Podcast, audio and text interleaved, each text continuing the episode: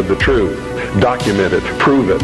Make it irrefutable, and you too will become dangerous to those who admire us in lies and enslave us in socialism. But because they are lying, it's possible to expose them. And this is their Achilles heel. By comparison, we have nothing to hide, therefore we have no reason to lie. And we wouldn't want to even if we could. Truth is a far superior weapon than deceit. It's a weapon which is denied to them. And in the end, it will be the decisive weapon that destroys them completely.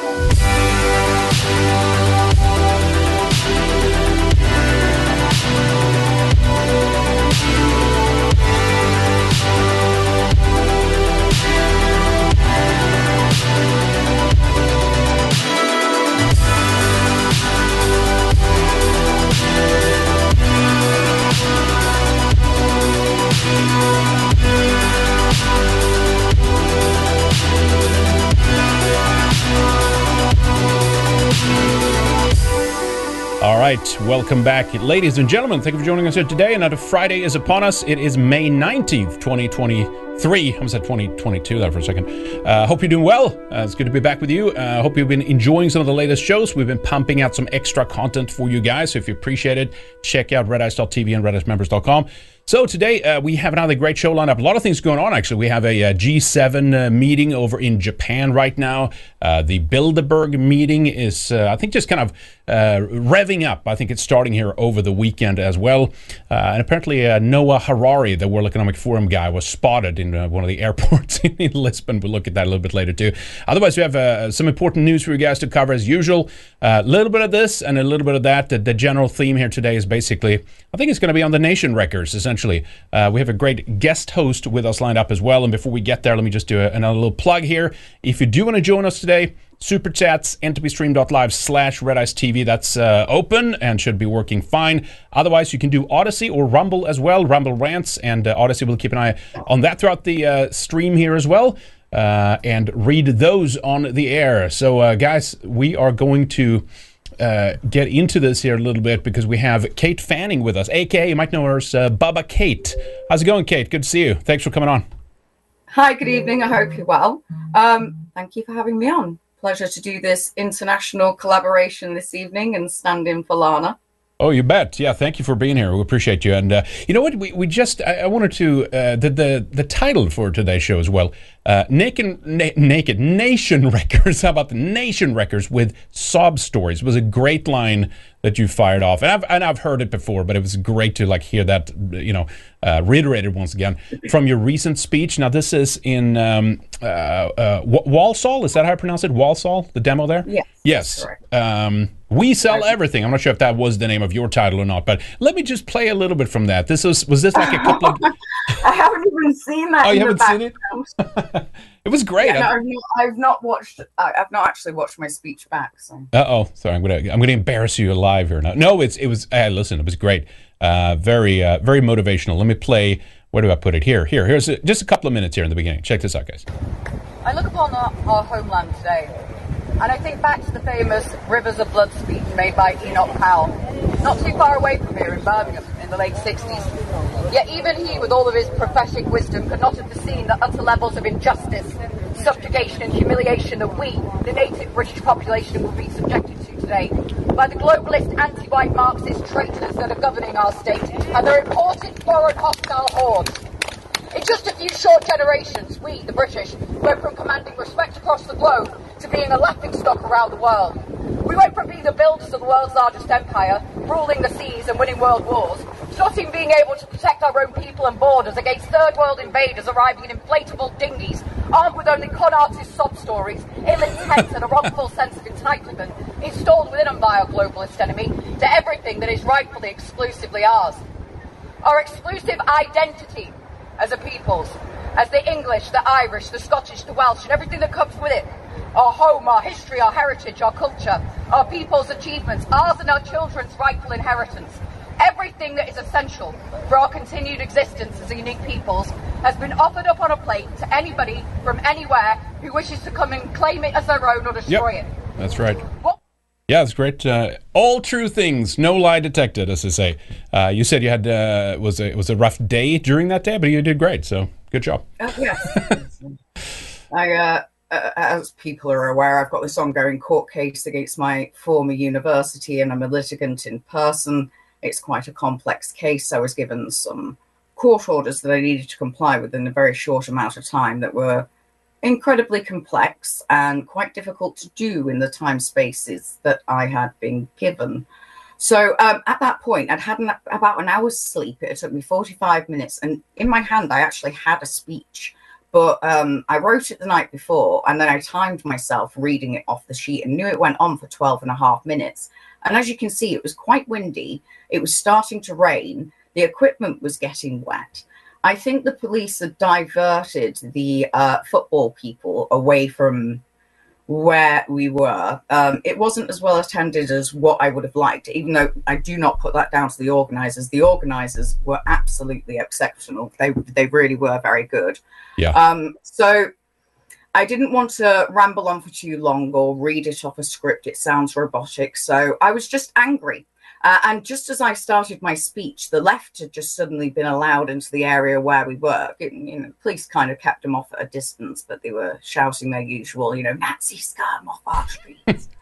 uh, so I, I, didn't actually feel that I was at my best. I believe I swore in it. I remember doing that and thinking, and it's because I lost my train of thought because I wanted to say something through the microphone because I thought the lefties might be able to hear me towards them, but then I thought, no, no, no, okay, go back to your speech. and uh, I think I lost my train of thought once or twice in, in that particular in it's, that particular speech, and I wanted to relate it a lot more to what Enoch Powell had stated. The reason yeah, was, yeah. because um, it had been the anniversary of his speech not very long beforehand, and I actually thought that it was given around Walsall. It was actually in Birmingham, so still the same sort of area. Right. And uh, I, would heard the Red, Rivers of Blood speech, but when I read it, I was quite surprised at some of the content of it. You know, it, you think that back like 55 years ago that people wouldn't have been so scared in our society about speaking out about you know how we were being made second class citizens like how we were being made strangers in our own home he talked about constituents that were saying well you know if i get enough money i'm moving out of here because there's no future yeah. for white english children and that might have sounded extreme 55 years ago because you know the non-white, non-indigenous population was minuscule. I think there was less than twenty thousand non-white people in our country in 1955, and all of them had arrived after the Second World War. But I wanted to focus it on Enoch Powell's speech and identity, because identity is something that we don't speak about enough.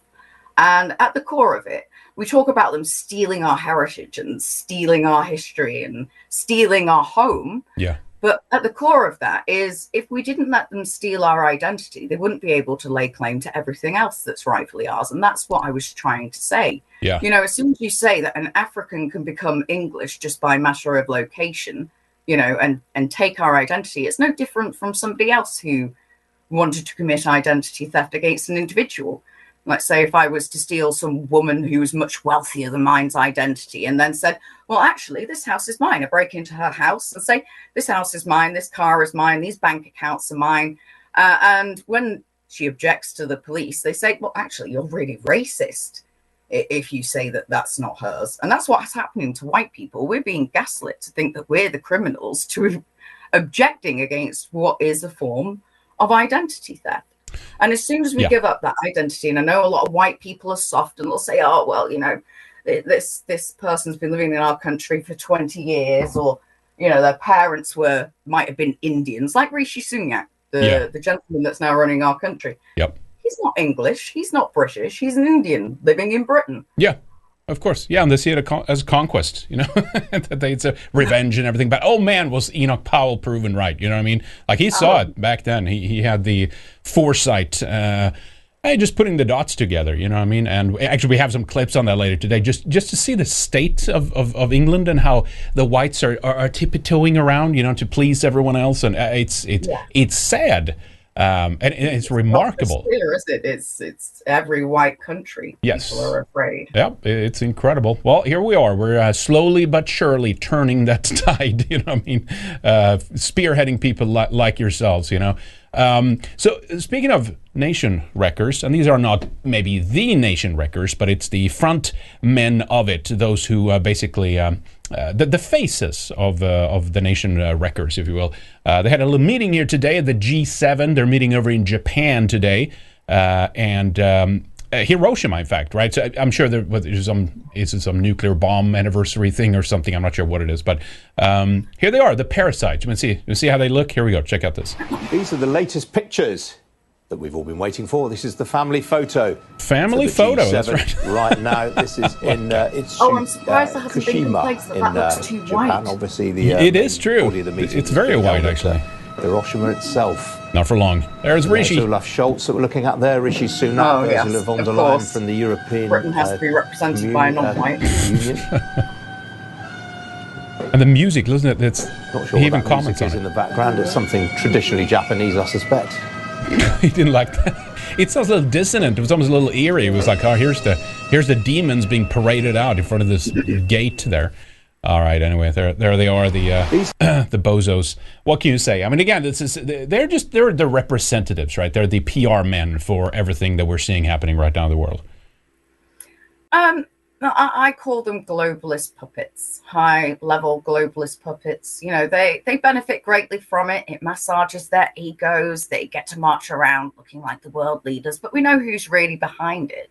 The same people that own everything. You know, like the banks, the media pretty much everything that you look into, the pharmaceutical industries.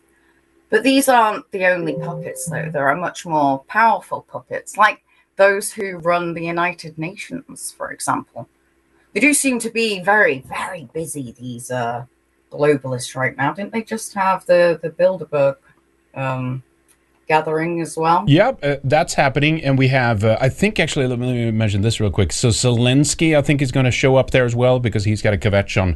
Uh, I think he was complaining on the Arab nations for not giving him enough weapons or something like that, but he might uh, show up as well. Uh, new Russia sanctions. Well, it's funny though because the G7 is doing overall very very poorly. You know, Russia been like we don't have to get stuck on this topic, but just like driven into the arms of uh, of China essentially to like you know side with Asia essentially, and now uh, they have the economy of the West essentially collapsing. I mean, much of it is literally going up in smoke. Our ammunition depots are, are being you know emptied essentially all over the West. I mean, if you want to look at it as if you're looking at the world as if nation states truly still exist, and there are actually warring nation states that dislike each other for genuine reasons much of the wars that have taken place are strategic and for a purpose. And all of these puppet leaders and all of these puppet nations, it's like the destruction of Ukraine. It doesn't matter how much ammunition or how many sanctions are put on Russia, the situation is going to continue to get worse in yeah. Ukraine. And they wish it to.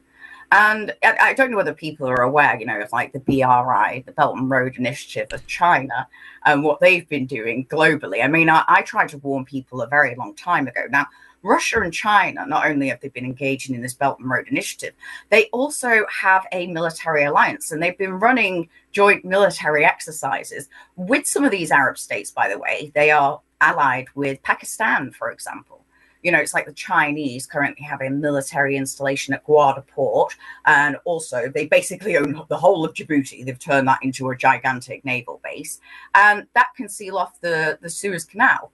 They've done very similar in Panama, and they've built the the what's it called, the string of nine pearls around mm-hmm. India. India and China don't get on, but um, what what they're pushing for is, you know, is a sort of end of days like situation. We've had like people forcibly vaccinated. There's going to be mass pestilence and disease.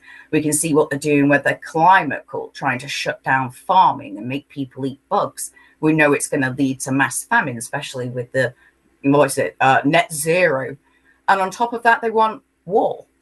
You know, we've got to remember that the peoples that we're dealing with that run the world are religiously and ideologically based, but they also seem to wish to bring about some sort of end of days for a Masonic purpose. I so know. much of yep. what you see in revelations is something that they're actively trying to bring about. So, what we're seeing with this global summits, this G7, this constant pumping of weaponry into Ukraine is, is to start a world war. I mean, Britain, for goodness sake, was sent, sending uh, uranium, not not not nuclear warheads, but you know, depleted uranium, uranium. yeah, power. Yep. Um, weapons, which Putin even said, you know, this is a form of dirty nuclear war. I mean, yeah. the reason why they've held this in uh, the G7 I uh, had to go visit a family member who terminally has the TV on. He's very, very elderly. It's my granddad.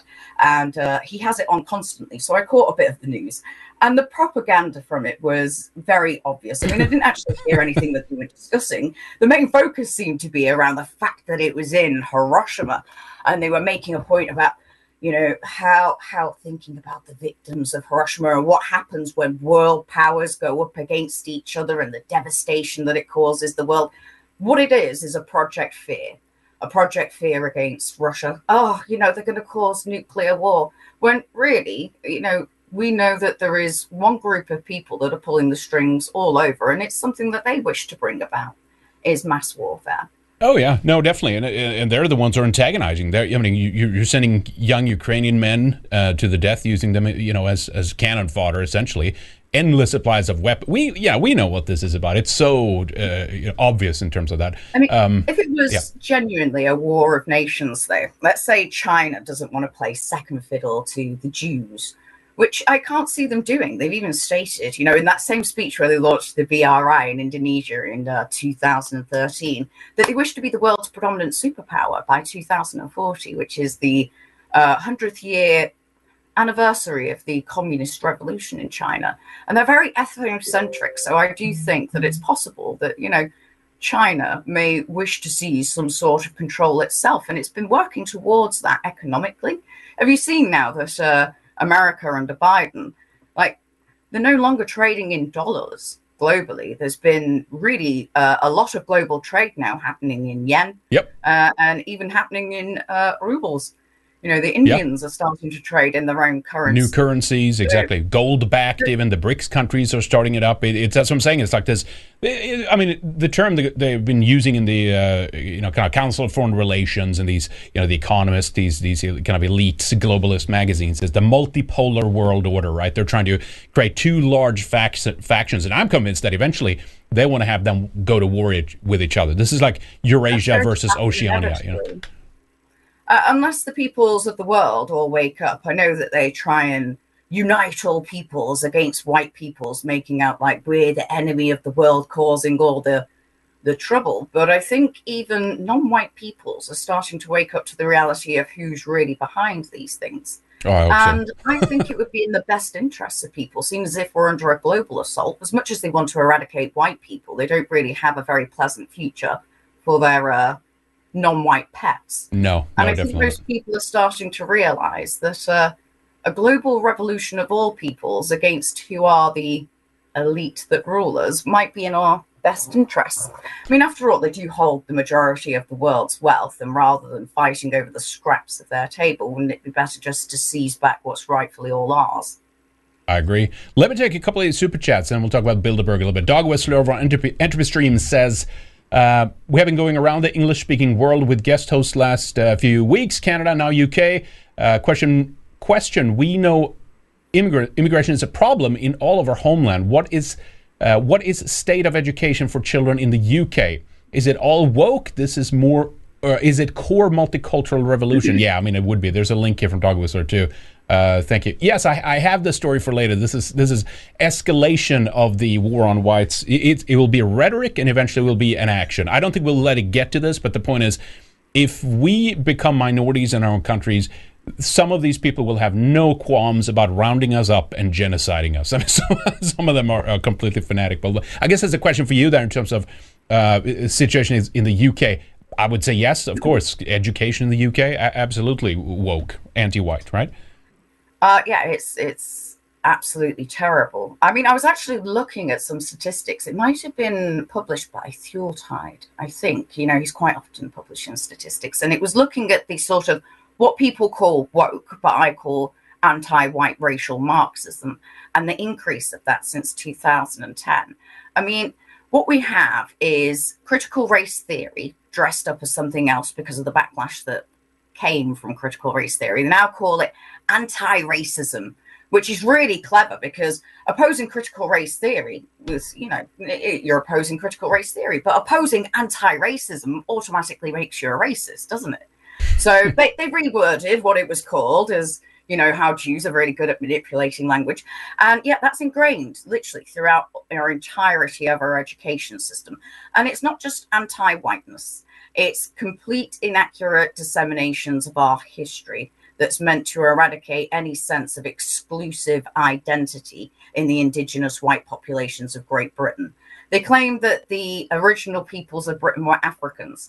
Today, we've been told that Beatrix Potter uh, her apparently, you know, when she was writing about her rabbits, that all came from Africans.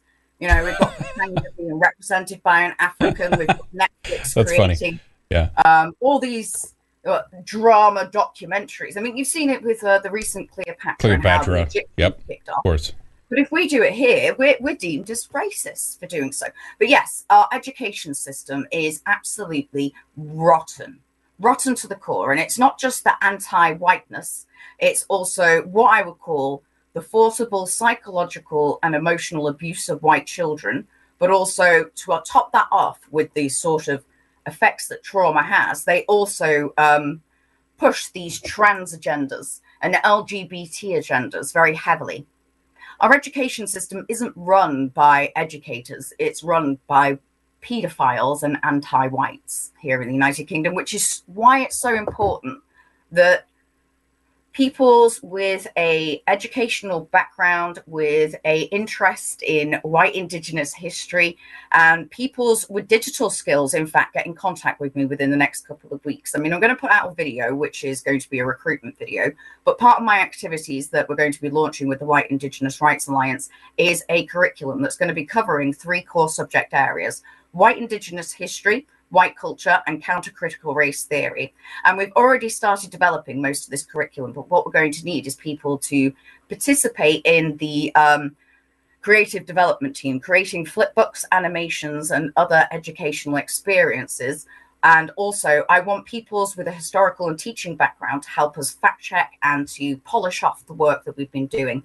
I will do a recruitment video in the next couple of weeks, and I'll publish the uh, the uh, role descriptions and then peoples who are onboarded you can read the whole full curriculum plan. I might actually end up publishing that for other people to use anyway but um, yeah it's something that we're going to be countering here and offering people an alternative very good. Let me. Uh, yeah, I'm showing some. Uh, someone made a great compilation of just how many oh. places oh. were being replaced in our movies and culture and all this stuff. But let me take a couple of these here too. Over on uh, Odysee, uh, Lord Aragon says, uh, "Glad you received my membership card, sir." Yeah, thank you. We did. Thank you, Lord Aragon. Good to see you. Western Warrior, uh, Western Collapse report rather says, "Is Tommy Robinson still doing anything over the across the pond?" I think. I think he is. Um, I believe right? he's working for Rebel Media. He yeah. occasionally does some documentaries. I don't think he's holding demonstrations and such like he used to. Um, apart from that, I'm, I haven't really. I don't keep up with him either. Yeah. What he does. I agree. Pagan Bear says, uh, please support what you, like, everybody. Thank for the stream, Henrik and Kate. Thank you, Pagan Bear. Appreciate that. Uh, Snake Charmer, PM for England. Yeah, that's right. Uh, thank you, Western Collapse Report. Uh, Rowdy Dude. Hail, Henrik. Hail, Kate. Thank you. Hollow Cough. this is a great name. Uh, nothing to say other than thanks for uh, for the work people like you and Kate do. I'm noticing more people IRL agreeing with me on who is at fault. I'm optimistic that people are finally noticing, and I'm not just in an echo chamber. I think it's it's it's slowly but surely getting there. At least at least many people are willing to. Uh, talk about it. They're willing to. Uh, they can see that it's obviously wrong. They might not agree with everyone's conclusions right away, but um, yeah, it's it's it's late in the hour. I mean, what can you say? it is late in the hour. Uh, maybe next time says uh, support whites. There you go. Thank you. Appreciate that. Good uh, good donor there. Uh, Nordic Avengers says white supremacy, as defined by the state, is an anti-white genocidal conspiracy theory. It it, it is. Um, fa- fa- good way of pushing it. Exactly. Yep. Uh, it's it's insane, right? Phaetion, I think it is, says, uh, "Do you think there should be a uniform classical uniform classical homeschooling curriculum for white families based on the trivium quadrivium prog. This one I've never heard. of. I've heard of tri- trivium and quadrivium, but this is prog gym gymsmata. I think it is. I, have never heard of that. I got to look it up. Uh, I'll have to look up that word. Uh, in the United States, you actually already have resources like the School of the West, and there are others, but off the top of my head, I can't actually remember because I've been researching different types of curricula, curricular strategies, educational strategies. You know what I came across yesterday? Do you know that the Anti Defamation League have their own curricula? Of course, most of it seems oh, to yeah. be aimed at like middle school and up. But yeah. yeah, they they and they also have curriculum advisors. I mean, there's a group in the United Kingdom called BME Ed, and Wales has decided to go completely anti-racist before 2030, and they're now advising their curricula. And they seem to think that you know Africans have been here since well the Roman era or settled Britain and built Britain, and we've literally written them out of our history. But most of the important people in Britain were African, and this is what they're going to be teaching to our kids now. Oh man! Um, but in the United States, you have some fantastic resources. There's another. It's a it's a publisher. Um, I can't remember what they're called. You might be able to jog my memory somewhat. They've got some books on their website which are aimed at young children, and one of them is like about the origins of white people in general. Um, and I do think that it would be very interesting if we can collaborate across international lines to build a white curricula. I mean, here yeah, in the United Kingdom, although we're going to be covering white history, we're trying to going to really going to try and cover the just the indigenous history of Great Britain. Um, we might include some of the major important events, obviously worldwide, as we expand into the older grades. But we want to have a focus on establishing an identity within these children a solid sense of Indigenous white identity as the English, the Irish, the Scottish, the Welsh, and them holding that uniquely as their own. So, uh, you know, we don't have a generalized white history so much for the younger ages. It's very much focused on British history. Yeah, I mean, and even if you know you're in a country where they where they've outlawed homeschooling, like Germany or Sweden, for example, there's still you can do this after. I, I, know it's hard and the time and all that kind of stuff, right? But it but it, but it is worth it. And if you can get your kids interested in the history, and have an access to something that someone else already prepared, you can, you, you know, no one's going to be able to stop you from teaching your kids once they're, you know, home from school, once you have a little bit of time over, because that'd be the other thing here. I mean, I'd love to have a, you know, uh, our own complete network, uh, you know, all over the West, where basically we can, you know, teach our kids our own history. But we can uh, create our own schools. Yep. Like if, for nations like Germany and Sweden, what they should focus on is, you know, ensuring that their peoples can have an established religion. You can have religious schools, and that seems evident across Europe because it's part of the religious rites. Let's say they start an Odinist or some other sort of ethnocentric religion that gets 100,000 followers or is recognized worldwide. Then they start either an online school if they don't have the funding straight away, but that would still actually still class as schooling without yeah. being homeschooled. Um, and then once they raise enough money, start opening actual physical schools, yes. which only peoples of certain belief systems will be able to attend. Because we know that all Christian schools now have to accept everybody, but Jewish schools, Muslim schools, um, they, they don't have to accept anybody just for them, Muslim or Jewish. Yeah. It's just them. Absolutely. Yeah. So uh, uh, to follow up on your point there, uh, uh, Fation uh, absolutely. He said also, and the study of Latin, ancient Greek, Norse languages. Yeah, all of it. A, a curriculum overall is incredibly important for our people. And I feel that, that there's people now beginning, such as yourself, of course, working towards that uh, effort. You know, I mean, and, and eventually, eventually we'll have something. I mean, we, we got to lay the bricks now that some, that, you know, that families 10 20 years 30 years from now can use and something that's t- uh, you know tested and tried that we know works building upon it yep um yeah, it's very important. I mean, most of the resources that we're trying to build for the younger kids, we don't want them online. Um, or really, you know, you, you, don't want digital schools for young children. There is a direct correlation between screen time and the lowering of IQ and yeah. the probability of mental illness later on in life. So you should actually only limit children under eight to like less than 30 minutes of screen time a day. Yep, that's true. Uh, QE, QE app or uh, QE cap, actually, it says, uh, thank you, Henrik, and thank you, Kate. Uh, the work for both, uh, the both the work both of you do. I'm tripping on my words here today. Uh, it's needed now more than ever. Thank you, uh, Cap. Appreciate that. Ryan Triple G Rebel Media equals false opposition holding pen. Yeah, that's uh, that's kind of what it is. Uh, I have a clip. We'll see if we can get you. But uh, Avi Yemini was kind of confronted that replacement. That was. I want to see that. That I was funny. Oh, you haven't seen it? I'll play it a little bit later. Yeah. Uh, Heeb Watch says, uh, great to guest choice, Henrik Bubba Kate's Telegram is one of my favorites to browse through. That's right. And I think both of them have been banned by the Apple App Store. I couldn't see them on my phone, I think, right? Yeah, both have been censored. The first one, after it got censored, it started removing 10 subs a day exactly. Now, some of them were actually, you know, suspended or no no longer active accounts. Mm-hmm. But I've had people message me saying, why, why have you kicked me out of this group? And I haven't actually kicked those people out. Um, it seems to have settled now, but most people seem to find it difficult to find me online unless they've already found me previously. Unfortunately, I still do have a YouTube somehow. Yeah, um, you have your YouTube channel. You should post a little bit more on there. Yeah, I'm not really a content creator. Most of the time, I'm very busy in the real world. And as much as I like to update people to improve morale, it's just, it's really low down on my priority list. Yeah, no, you know, to just create videos. Uh, there's a lot yeah. of entertainment nationalism, and uh, some of the activities I engage in, I can't really talk about publicly anyway. And I, apart from when I need to recruit or I'm talking about something important, you're not really going to get me uh, just creating a video for the sake of it, unless something exceptional has happened. You know, like when I got stopped coming back from Rome by counter-terrorism for daring to go, you know, I saw that, yeah. eat pizza and eat uh, gelato yeah. and see the Spanish Steps and Colosseum. Apparently, that's now extremist activity. Oh yeah, hundred percent, absolutely. Yeah, you need like a what do they call a campsite or link tree or something. That way, if you need, uh, if you have changed, you know, telegrams or, or, stuff, you can update those links so people can fo- follow you. But anyway, uh, uh, one more here before we dive into the topics here. Pagan Bear, do the parents or anyone not known that the schools are dangerous? Do they? Let me read that again. Do the parents or anyone not know that the schools are dangerous? Oh, I see what you're saying. Uh, do they not know what is going on with all this African BS in British schools, Kate? I, I think they do, but many, as you said, don't speak up about it, right?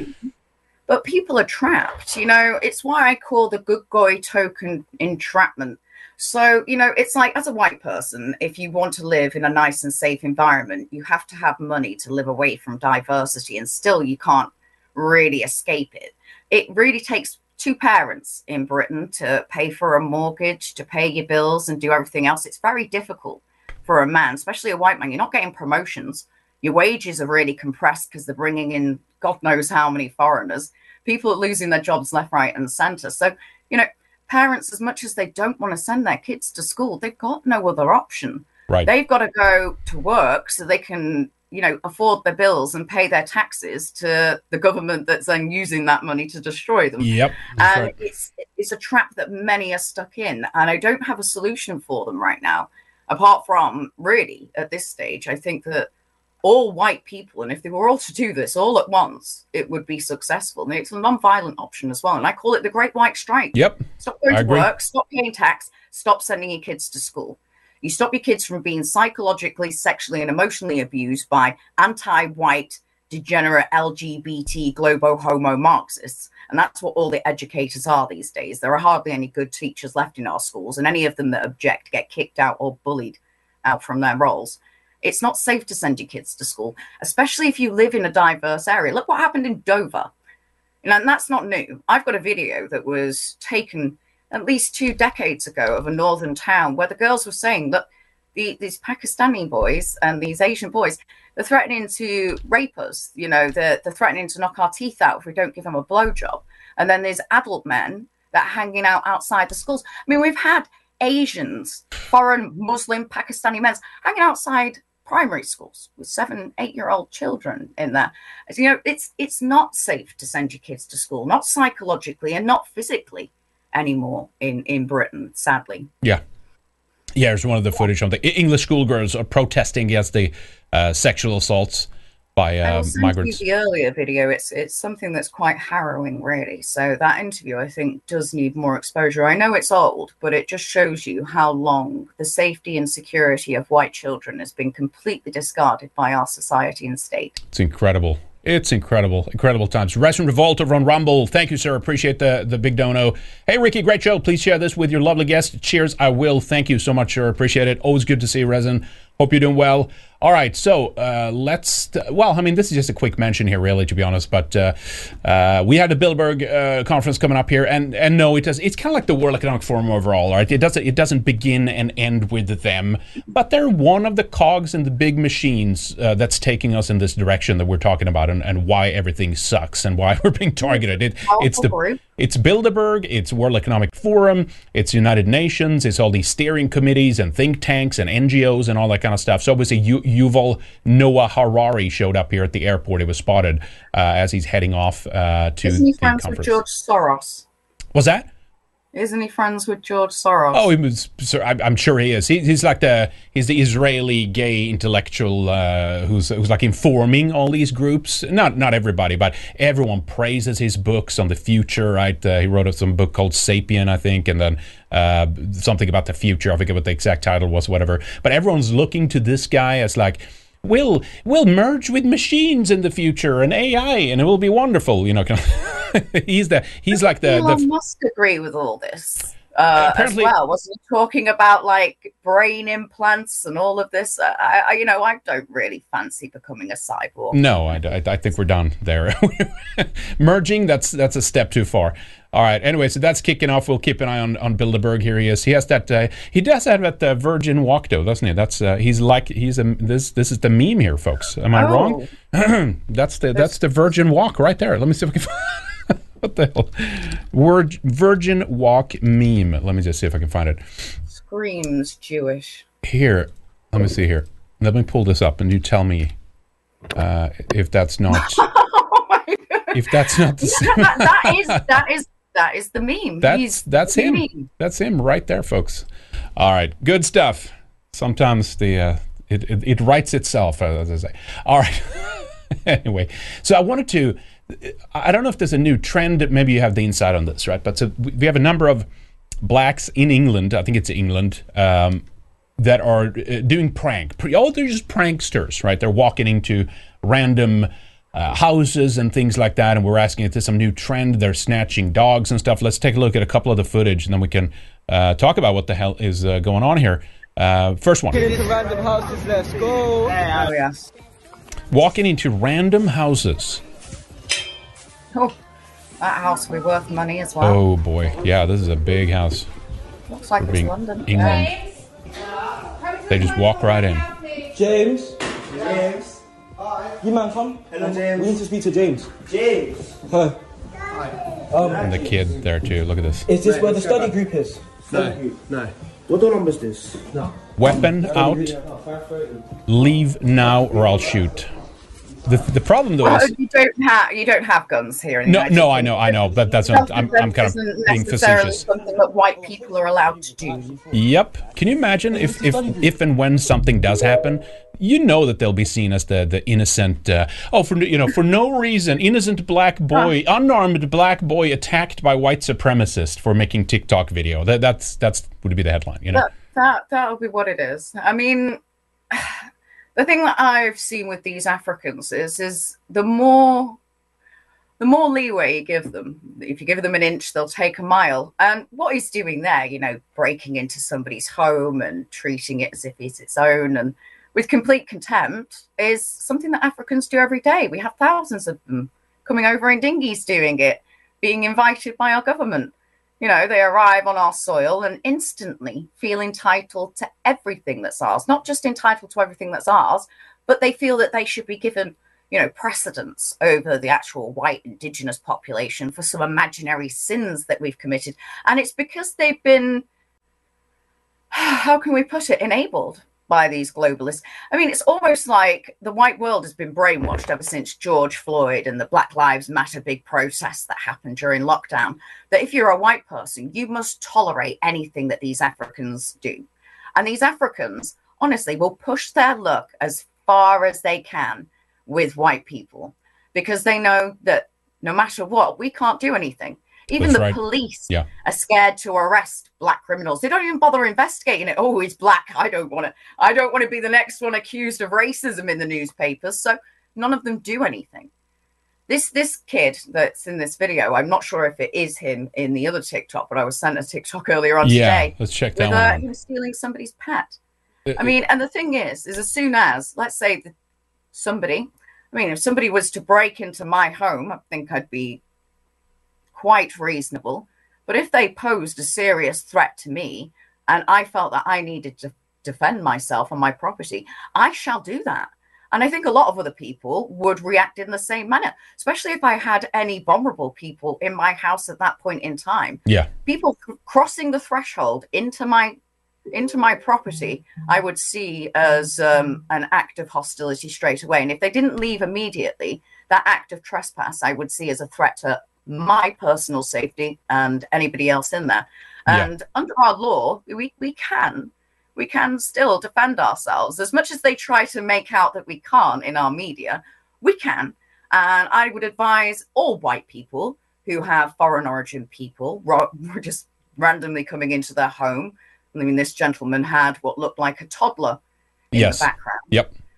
Um, that they they they should make sure that they protect their house and their family from these people. Oh, Like I absolutely. say, it's, Yeah. you give them an inch, they'll take a mile. They know that they're unprosecutable at this time. The police won't even arrest them. I know, and then it's this. This is why we can't have nice things, such as an open, is de- demo, uh, you know, de- I don't like the word, but you know, just to, to borrow the the shitlibs terms for a while, an open democratic society where everyone is free and it's liberal, and you know, they, here here they are, right? The the door is open. They're probably enjoying it's it's finally getting some you know summer weather, uh, you know, over Well, there and stuff, and people usually haven't suffered this kind of enrichment. In, in London, it's always on your doorstep anyway, because um, I don't know whether it's like this in America, but in London, you can have very, very wealthy residences, and less than two streets down, so like a block down or so in America, you would have very, very poor people. They're literally living on top of each other. yeah, And yeah. on top of that, our, our Pakistani Lord Mayor has made sure that many of these foreign origin people have been given council houses that are actually like three story mansions that'd be worth a million pounds on the private market. So now, now they're getting a taste of this enrichment and they don't like it and they want to move out, but they don't like to admit it because that would make them racist. Can't, can't, can't be racist. Here's the other clip you mentioned. Check this out, guys. Oh no, that's the wrong one again. Here we go. Here's the dog snatcher here. Okay, um, Uh, hello. How to get you a free nice dog. Talk? Sorry? You got a nice dog? She's lovely. She's, yes. Family dog. Don't run away.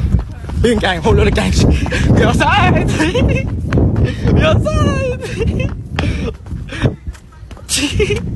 Your side Welcome to this fucking dog We outside every single time Oh my God! These people are just th- th- they're running the show. I mean, entirely here. They they know they can walk, as you said, they can walk all over white people. I mean, just they can do whatever the hell they want, and this is going to escalate. It's going to get worse and worse. I I think uh, there was some examples in like uh, I think this was the U.S. or whatever, but like they're doing pranks now where they're like you know they're taking out a, a, a gun which is yes a you know kind of a toy gun or a model gun whatever you want to call it like a, a replica um, but a lot of problems is happening now and I, I, I don't know I blame like TikTok th- like things like that too like these trends that take off and then on top of that they have so if they do have an encounter with a white person then it can turn into the oh look at this Karen that I encountered and stuff like that you know what I mean uh, it's absolutely insane I don't know if that is the same guy uh, he's somewhat similar, but I, I would assume that this is the. There's a quite a few more of these we're going to see over the next couple of uh, months. I'd reckon. Yes, they start to have uh, trends where people start to copy each other. The Africans, though, you know, recently they had a trend of just rushing into shops and stealing everything. So I think they've got bored of that now because they've stolen everything that they want. So now it's just attack random white people, usually targeting what looked like the weak and the vulnerable, of course. Yeah, this looks like an old lady there, basically, with her Yeah. dog. You know. Yep. Oh my God! All right. Yep. No, this is uh, this is the new uh, the new reality until white people put down their foot, you know, kind of thing, and it's going to hurt, and it's going to get worse, and it's going to get bad. And someone uh, shared this footage too. Check this out. Uh, Brad Bradford, I think it is Bradford, England. Just look at this scene here. There's no audio on this, but uh, yeah, Britain First shared this. Uh, I think the comment I made when I saw this was one, stop, stop this. Two, deport all of them. Three, find the people who did this and hold them accountable. I, I don't know. I don't know what else to say when I see stuff like this. Those three things are my primary objectives in life. There you go. So Yep. Yep. Holy shit. I, I plan to deport all of these people, not just deport the ones that have come from foreign nations, all peoples of foreign origin, including the paper British, the identity thieves that have got their feet firmly under our table, thinking that because they have a passport at this point that it's never going to be revoked. It is. We're going to revise and revoke all the citizenships granted to foreign nationals, and if we think that it has been granted as a legal act of genocide, it will be revoked, and they will have six months to get their affairs in order if they don't get their affairs in order in six months, they'll be detained and forcibly deported, and they won't be reimbursed for the property that we seize. They have this view that "N- no, we, we're we're in now. You can never do anything about this. It's like no, it's a law. It's literally just a law change. It's political will, aspirations of changing these laws, and and and overnight say no, this is the new policy now. If you came in through these and these years, uh, you're gonna you're gonna leave. you know what I mean? It's not not rocket science, you know. Um, but no, um, well, it's coming back. I want to let, let me show you this. The other story here too. We had uh, obviously as things change demographically in the country, right? Uh, or in the all of the UK. Now we're in Scotland here, obviously, but. Um, New, uh, new wonderful Oh, medleys yes. uh, in terms of the fashion is uh, showing up here. Scotland's Islamic tartan is going viral, but why now? Yeah, what, what, what possibly could it be now when we just had uh, a uh, Paki right uh, appointed uh, as the uh, Pakistani Muslim First- who first they minister. speak about there being too many white men in positions of power, you know, in their own country. And uh, somehow we went from this hysterical and insane short woman uh, who apparently, allegedly, has engaged in some fraudulent activity to having this, this Pakistani gentleman who uh, clearly hates the indigenous population of Scotland. Um, and what we're seeing is, like I say, it's a complete theft of identity. You know, these people, they say that they hate white people and they hate white culture. Well, they seem quite desperate to be us. yeah exactly and uh, Actually, you know, the- the appropriating everything. tartan- The tartan in itself, I mean, uh, is anybody there actually Islamic? But apparently, the tartan is all based on uh, some principles of Islam, like the five pillars of Islam and such. I, I'm not sure. I don't have the details on that, but uh, no, they, they they'll take things that are symbols of ours, and then they they pervert them. They smear all their stuff over it, and they say, "Look, look, this is ours now. We own this." And even if they didn't do that, as you said, like all these people are talking about the evils of colonialism or whatever the hell it is, right? Like, well, you can you can decolonize your life. You can everything that you've benefited from from colonize, colonizers or from colonization, all the inventions of white people. Just get rid of it. That, but, but but that's what this is about. This is about this is about. They know that if they whine and complain and scream instead of doing something, white people they fold, they feel guilt, and they'll start doing stuff for you. It's the path of least resistance. That's what I think it is about. I've had a lot of experience of peoples of different races, especially when they get what I is a term that's used in Britain, uppity. Um, and what they're not used to is white people with a backbone. And a lot of the time, when they're faced with one, they actually back down quite quickly because they know they know what they're doing is wrong. Yeah, absolutely. There's Humza Yousaf, right? The new, and he wasn't elected. Well, he was selected by uh, what was it, thirty council men and women or something. I forget how many it was, but uh, A bit like Rishi is unelected. Yeah, right now, we- exactly. we, have foreigners in most of the top positions in the United Kingdom. You know, we- we're still supposed to be 74% of the population, and yet we have a full anti white agenda, and most of our governance is done by foreigners. it's incredible. Absolutely, it's it's going so fast. Uh, let me see here. Um, maybe next time. Sends a, uh super chat over on Odysee. I don't think we did that, this one right. Support. Actually, we did them. Support whites. Thank you. Um, let me see here. I'm I'm losing my place. Let me see. Where are we here? Well, while Um, you're finding it, I'm going to go grab my laptop charger because it's flashing this red thing. You got it. Yep, no worries. I'll read a couple of these real quick here. Let me see if I can find my place. Uh, Western Collapse Report says London is 60% non white now, right? Yeah, I'll, I'll ask Kate about that. I forget exactly what the statistics is, but it's basically something like that, right? Uh, says uh, Yuval Noah Harari. Yeah, speaking to our, uh, our lovely Virgin Walk man right there.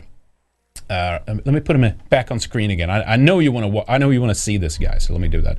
Uh, Yuval Noah, Noah Harari uh, is the modern day Aldous uh, Aldous Huxley. Was that the brother of uh, Julian? Was that was that who was? Uh, it is not predictive programming; it's projective, projective programming. There you go. that's a new one.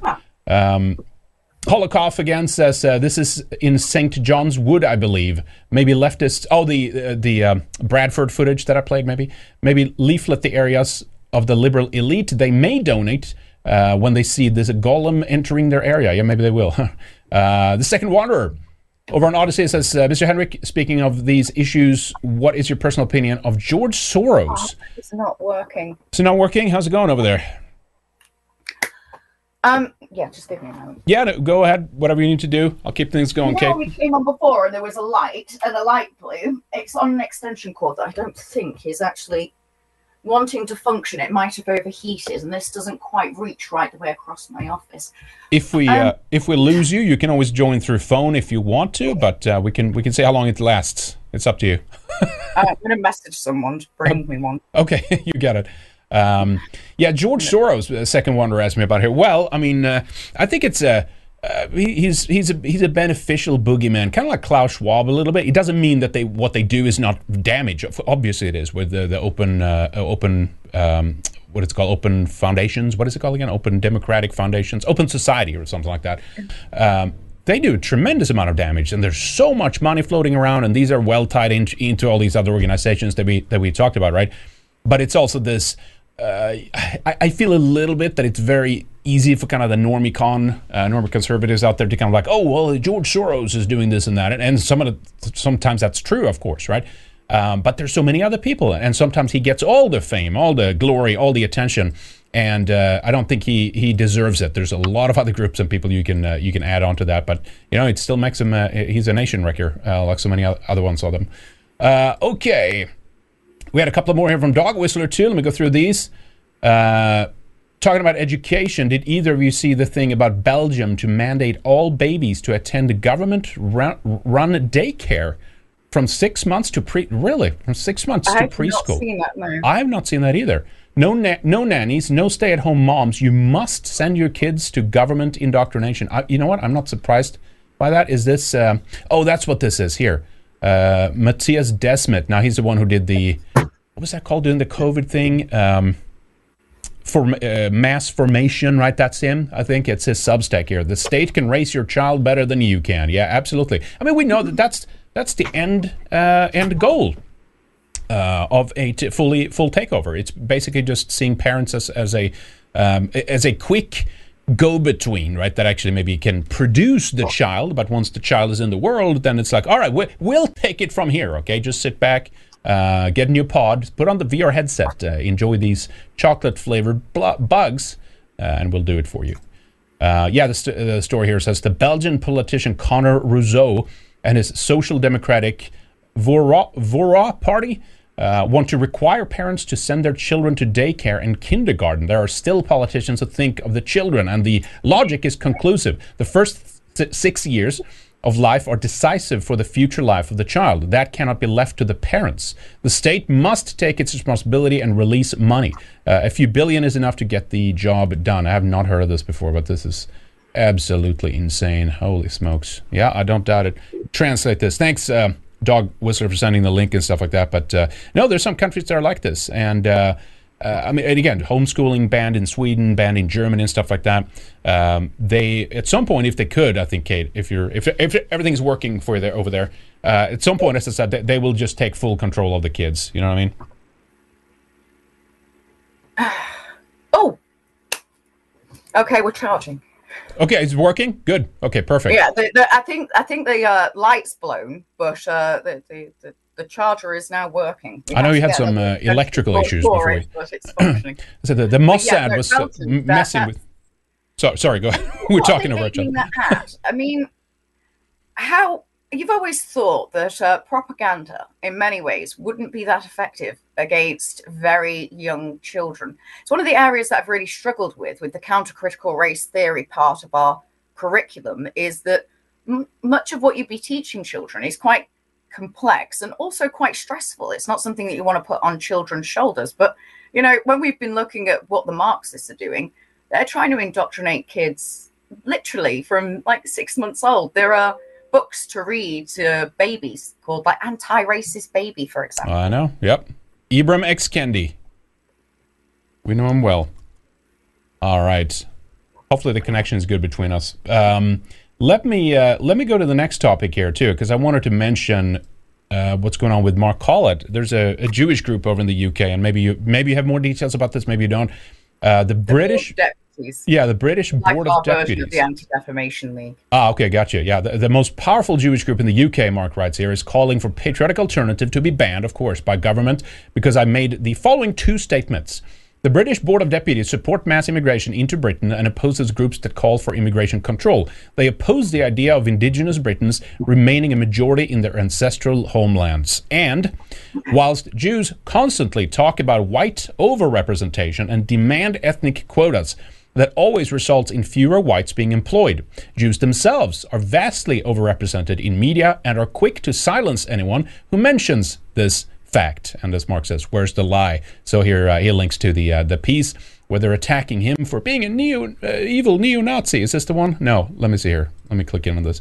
Um, they, I'm, I'm surprised. Here it is. I'm surprised that. They always um, use that photo. I mean, he's got much much uh of course but we know why they're we know what they're doing this is like wasn't this the russell brand documentary from on channel 4 this is like 20 years ago or something? I, I, I, think so. I didn't take great interest in that. I don't really care what people did 20 years ago to be honest. I don't think it's usually relevant to today Oh boy. Well, they're gonna they're gonna try everything, right? Because uh, I mean, Mark had their uh, the PA uh, PA Twitter accounts shut down. His personal, I think, uh, Laura Towler's were shut down as well. I'm not sure if you ever were on Twitter and if you are part of that purge or something like that. But um, I didn't really go on Twitter for very long, and I had other people managing my Twitter accounts because I'm an extremely long-winded person. So Twitter, with very limited space for me to be able to write in, um, I didn't like it. Do, uh, so I didn't utilize it. You can do long posts now. I am I'm not sure if you have to be a blue subscriber, but you can do long posts. I, I, it's not even limited, I think, at all. Maybe there's a limit, but you know you can do very long. Uh, it's just a read more link that you have to click to to kind of expand the whole thing. So uh, you should get on Twitter. we'll see what happens. now with a, now with a new CEO too. It's going to be great. for very long. Yeah, yeah, I know exactly right. Uh, okay, so anyway, this is obviously the, they're targeting Mark here. Uh, and we'll see if anything comes out of this. But, but there's a reason to to to worry because, of course, they make uh, opinions illegal and and they make podcasts illegal. They target people. Uh, by saying that it's it's a hate crime and all these kinds of things, and of course, one of the recent examples of this is uh, Sven Sven Longshanks, who, who I've communicated with over email a number of times. He's always been super nice, very supportive of us. He's been a member and things like that. Uh, and I just I hate seeing this, um, uh, you know, with it's him. difficult for all nationalists. I think it doesn't even matter if you're from a different nationalist group that doesn't even particularly like another nationalist group, which you know doesn't actually apply to me. But you see people, let's say in Britain, who have some petty squabbles, and when something like this happens, they're all in agreement that it's just disgusting. Yeah, I mean the same judge. He he's he's let off paedophiles with community service, people who've you know ruined children for life, and yet you get somebody who may have said some hurty words on the internet being jailed. Um, it, you know, it's like with with what Mark said. It's not like he said anything that's untruthful. This is the thing with like the Anti Defamation League and the Board of Deputies. They can never prove that what's being said is untruthful. I mean, why why do they why do they never try and pursue any of these nationalists for defamation? Why do they always go for hate crime? I mean, surely it's a hate crime to keep inaccurately disseminating the history of the white peoples to stir up racial animosity towards us. Surely it's a hate crime to say that you want to abolish whiteness, i.e., the white race. I mean, what they're doing is promoting genocide, yet that's allowed on all mainstream platforms. You can have a, a black woman on mainstream TV saying how disgustingly white the royal balcony was at the coronation. Could you imagine if I said how disgustingly black anything was? I mean, it's it's. Yep. Yeah. I know. It's, it's sick. the hate speech against us and the assault against us as white people and the words and language that is constantly used to assault us, the hate speech, as they would call it. I mean, if, if we were to talk about the Jews in the same manner, then they would say it was anti-Semitic. Yep. But when we say it's anti-white, they tell us that we can't be anti-white because white doesn't exist. It is pretty crazy. I think we have some issues on Odysee, guys. But uh, if you want to, uh, well, I guess you wouldn't hear it if you're on Odysee. But someone dropped a link to Rumble and stuff like that. Not sure what's going on. Uh, hopefully, it's just some temp glitch on Odysee, But we might get back on there. But we stream to uh, a number of other locations as well, so you can just pick up there, guys. But uh, no, anyway, th- this has been a crazy case to watch, and, and the smearing of him, and, and, and as you said, just like the oh, he said some edgy, spicy, hurtful words on the internet, and and co- to compare, yeah, like is it, can we compare that to someone who's like sexually raping children? Analyze every single one of these cases when I get time because I'm just so overworked right now. There are so many things, you know, like you say, you're just bombarded with anti-nationalist things constantly. But this is one of the things that really bothers me. And I'd like to compare what they class as stirring up racial hatred when white people do it in comparison to what other peoples of other races are doing. And if the police won't prosecute them, then I think it might be time for us to start crowdfunding to bring about private prosecutions of people that stir up racial hatred towards white people. Yep, absolutely. Yep, no, no doubt. I mean, we need our own, uh, uh, you know, ADL essentially or SPLC. We need these working groups. We need our own curriculum. There's so many, so many things we can and should do, and I, am just also I, I, will never sit and wait for this, but I hope that at some point there are some people among our folk that are smart enough, that do have means, that are industrious, that are wealthy, that realizes the dire situation that we're in, and basically says, "Oh, I, I better start." you know, funding some opposition groups here and someone who can push back against this, or we're all going to be screwed. My children won't have a future. And I and I it's just a hunch, you know, but I, I feel that, that that's right at the cusp. It, it feels like it's it's slowly happening. I'm not sure what your hunch is, but it, the more of our people that, that a lot of people, I think Yeah. there's a silent majority, in fact, within my country at least, who really understand the situation in many ways. They don't understand who's behind it, but they're starting to sense that sort of imminent threat to their own existence and way of life. Mostly because they're no longer allowed to veto taking any of these foreigners, the so called refugees, in. So, nice little towns and villages are having influxes of foreign fighting age men who are committing atrocious acts against them. And they're realizing they're becoming a minority. They look on the TV and everybody representing them isn't English. And they can see the anti whiteness going on. And I think, yes, there are wealthy people, and there are also a lot of other people who aren't wealthy but would like to do something. But one, it doesn't feel safe for them to do so. And secondly, people aren't offering them viable solutions. No one's saying, here, I've got a plan. This is a viable plan. This is how we overcome this particular issue or this particular issue. If you invest in me, this is what you're going to expect, or this is what I'm going to try fulfill for you yeah, yeah. and you can watch my accounts you can be involved you can even if somebody was to give to one of my organizations for example a large amount of money then they'd probably be brought on board as a director so they have some legitimate control over that organization for example. But there are a lot of people i think sat in the sidelines waiting for something that they can put their trust into. Yeah. and i think that that's what we need to bring about. And that's why i think multiple operational strategies that concentrate on different core areas of well, things that we need to be tackling, whether that's in lawfare, whether that's white charitable organizations, whether that's black mirrored organizations like ones that would be similar to like the Anti Defamation League, for example, or um, BME Ed. We we need our own forms of organizations, and a lot of it has always been put into either trying to expose, so through nationalist media or through nationalist parties. And I think that although these things are very beneficial as their own, they're not standalone solutions. But if we were to take on what we're facing on a multifaceted attack, like I say, multi operational, with many different strategies that we've not undertaken before, we could see strategies that we've previously undertaken being much more successful than they were previously. Let's say, like the democratic strategy. Yeah, no, absolutely. And, and by the way, while we have this up here, uh, let me show that on screen, guys, too. We have a Give, Send, Go for Sven, here as well, where you can support him. I encourage everybody to do that. I didn't actually know about this until now, so I'm glad that uh, PA linked that up as well. It's right there on screen for Give, Send, Go. Uh, givesendgo.com forward slash support Sven if you can. He's raised uh, a decent amount already, but he needs more, okay? like he needs more than that. He has a medical condition as well, you know, things like that completely just like you know uh, hounding this guy and going after him, making an example out of him. I think there was the judge that even said that, right? This might also we're, we're giving him this harsh punishment because it might deter others. So now we should be afraid of voicing our opinions and stuff. But at the end of the day, uh, really what this is about is thought control, right? Not only thought control, but emotional control. They're, they're claiming that a human emotion, such as hate, is somehow illegal and that we're not allowed to, to, to use that. I, look, I could say, you could argue that about in terms of illegality, whatever.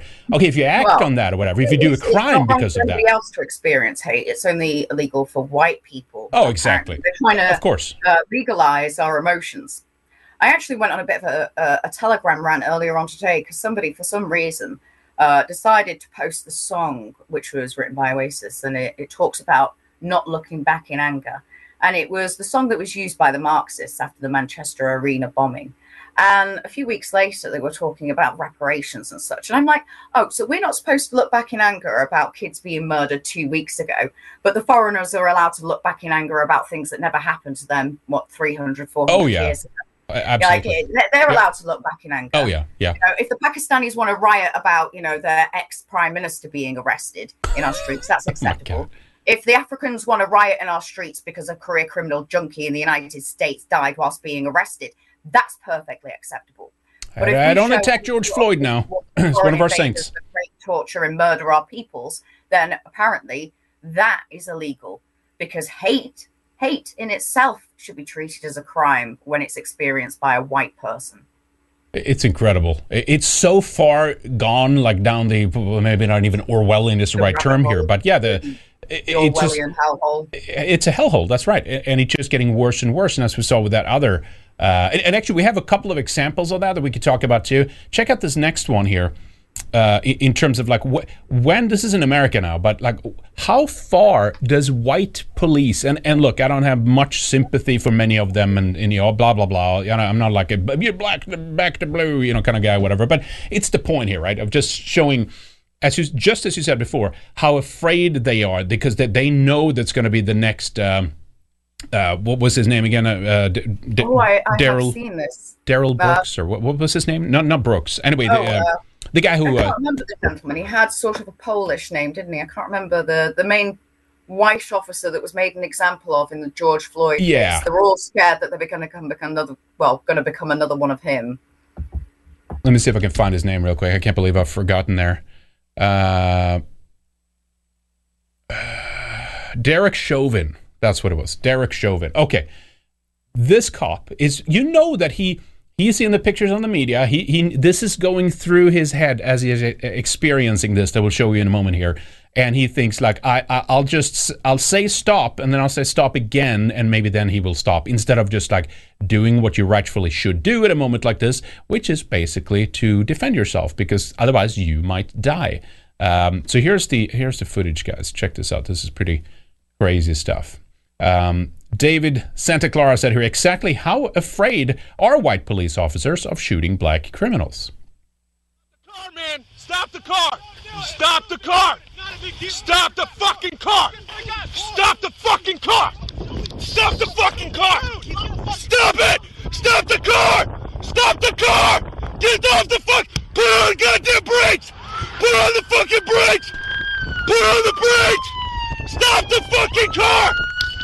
Stop the fucking car, man!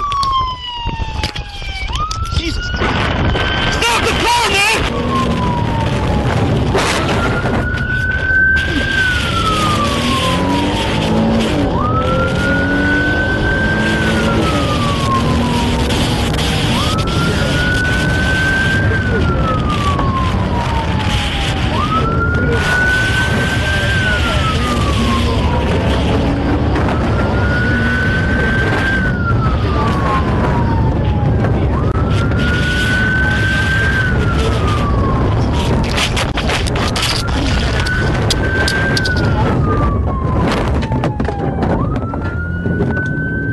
The chase stopped. So he flew off of there. The the white police officer right at the end. He flew off. I'm not sure actually what happened if he died or if he was just critically injured or something. But Uh, I, funnily enough, I've actually seen a bit about this story. The police officer broke his back.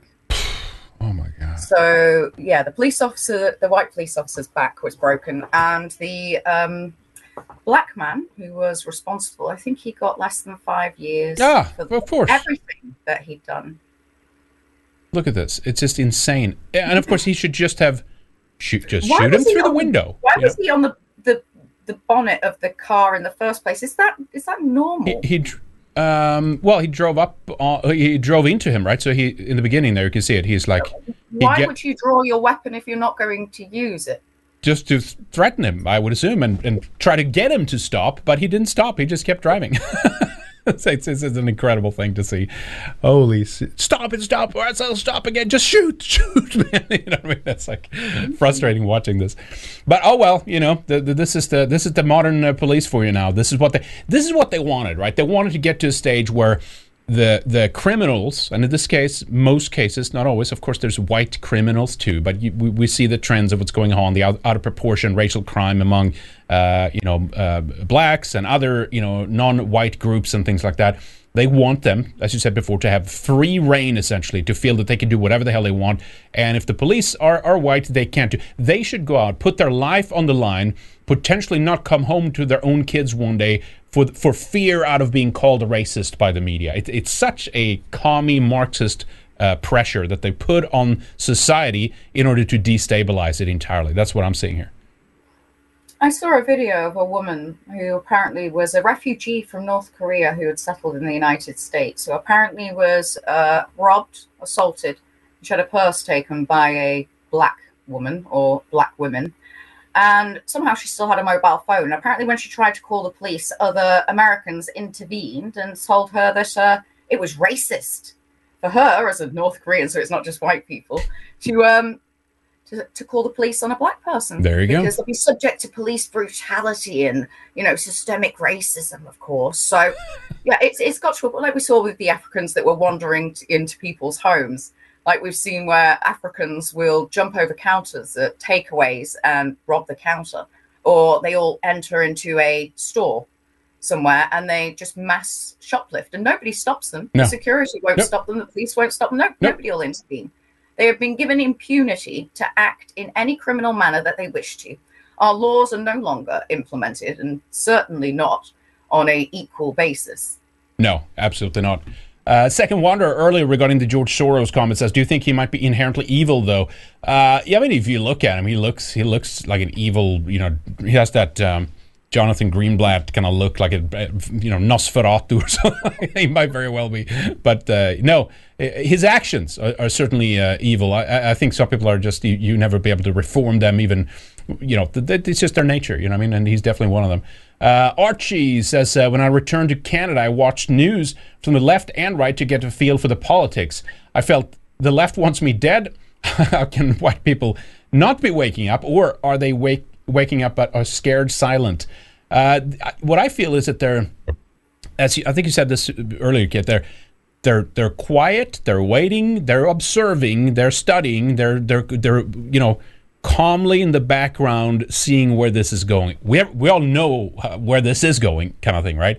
But some people, I think, are still like, let's see if this calms down or what's going on here. But at some point, I think a majority. I, I think that's where people Yeah. were a few years ago. Let's see if this calms down. Right. There was some level of trust in the government and in the state. You see, it's it's very terrifying for the average citizen in society who has put so much trust into the state and all of these state services to admit that the entire system is rotten to the core and wants them dead and is actively working towards that. I mean, that realization in itself, um, I think many people, because they can't see a solution to it, go into a state of denial. In fact, I've, I've looked into it. Apparently, it's a well documented phenomenon with genocides is denial um, before, during, and after a genocide takes place by the perpetrators and victims alike. But uh, I think some of the more composed and sensible white people, I, I know a number of highly intelligent uh, peoples in Britain that have very good jobs, um, who are aware of what's going on, but won't show any public affiliation with myself for obvious reasons, and I wouldn't ever force them to. Um, and, you know, they can't see a solution out of it. Most of their solutions are I'm going to get myself and my immediate family as far Out, away from yeah. this as I possibly can. But Yeah. you know, in the United States, you have huge, huge areas of land. So the, the running away to the countryside and build a white community is plausible. The idea of a breakaway state is plausible. The United Kingdom is a tiny, tiny island, Yeah. and uh, the, the same activities are not going to do us any good. In fact, people that have engaged in white flight have kept seeing that doesn't matter how far you run, they're going to chase us down back to the back of beyond, and they're going to take every resource that we have.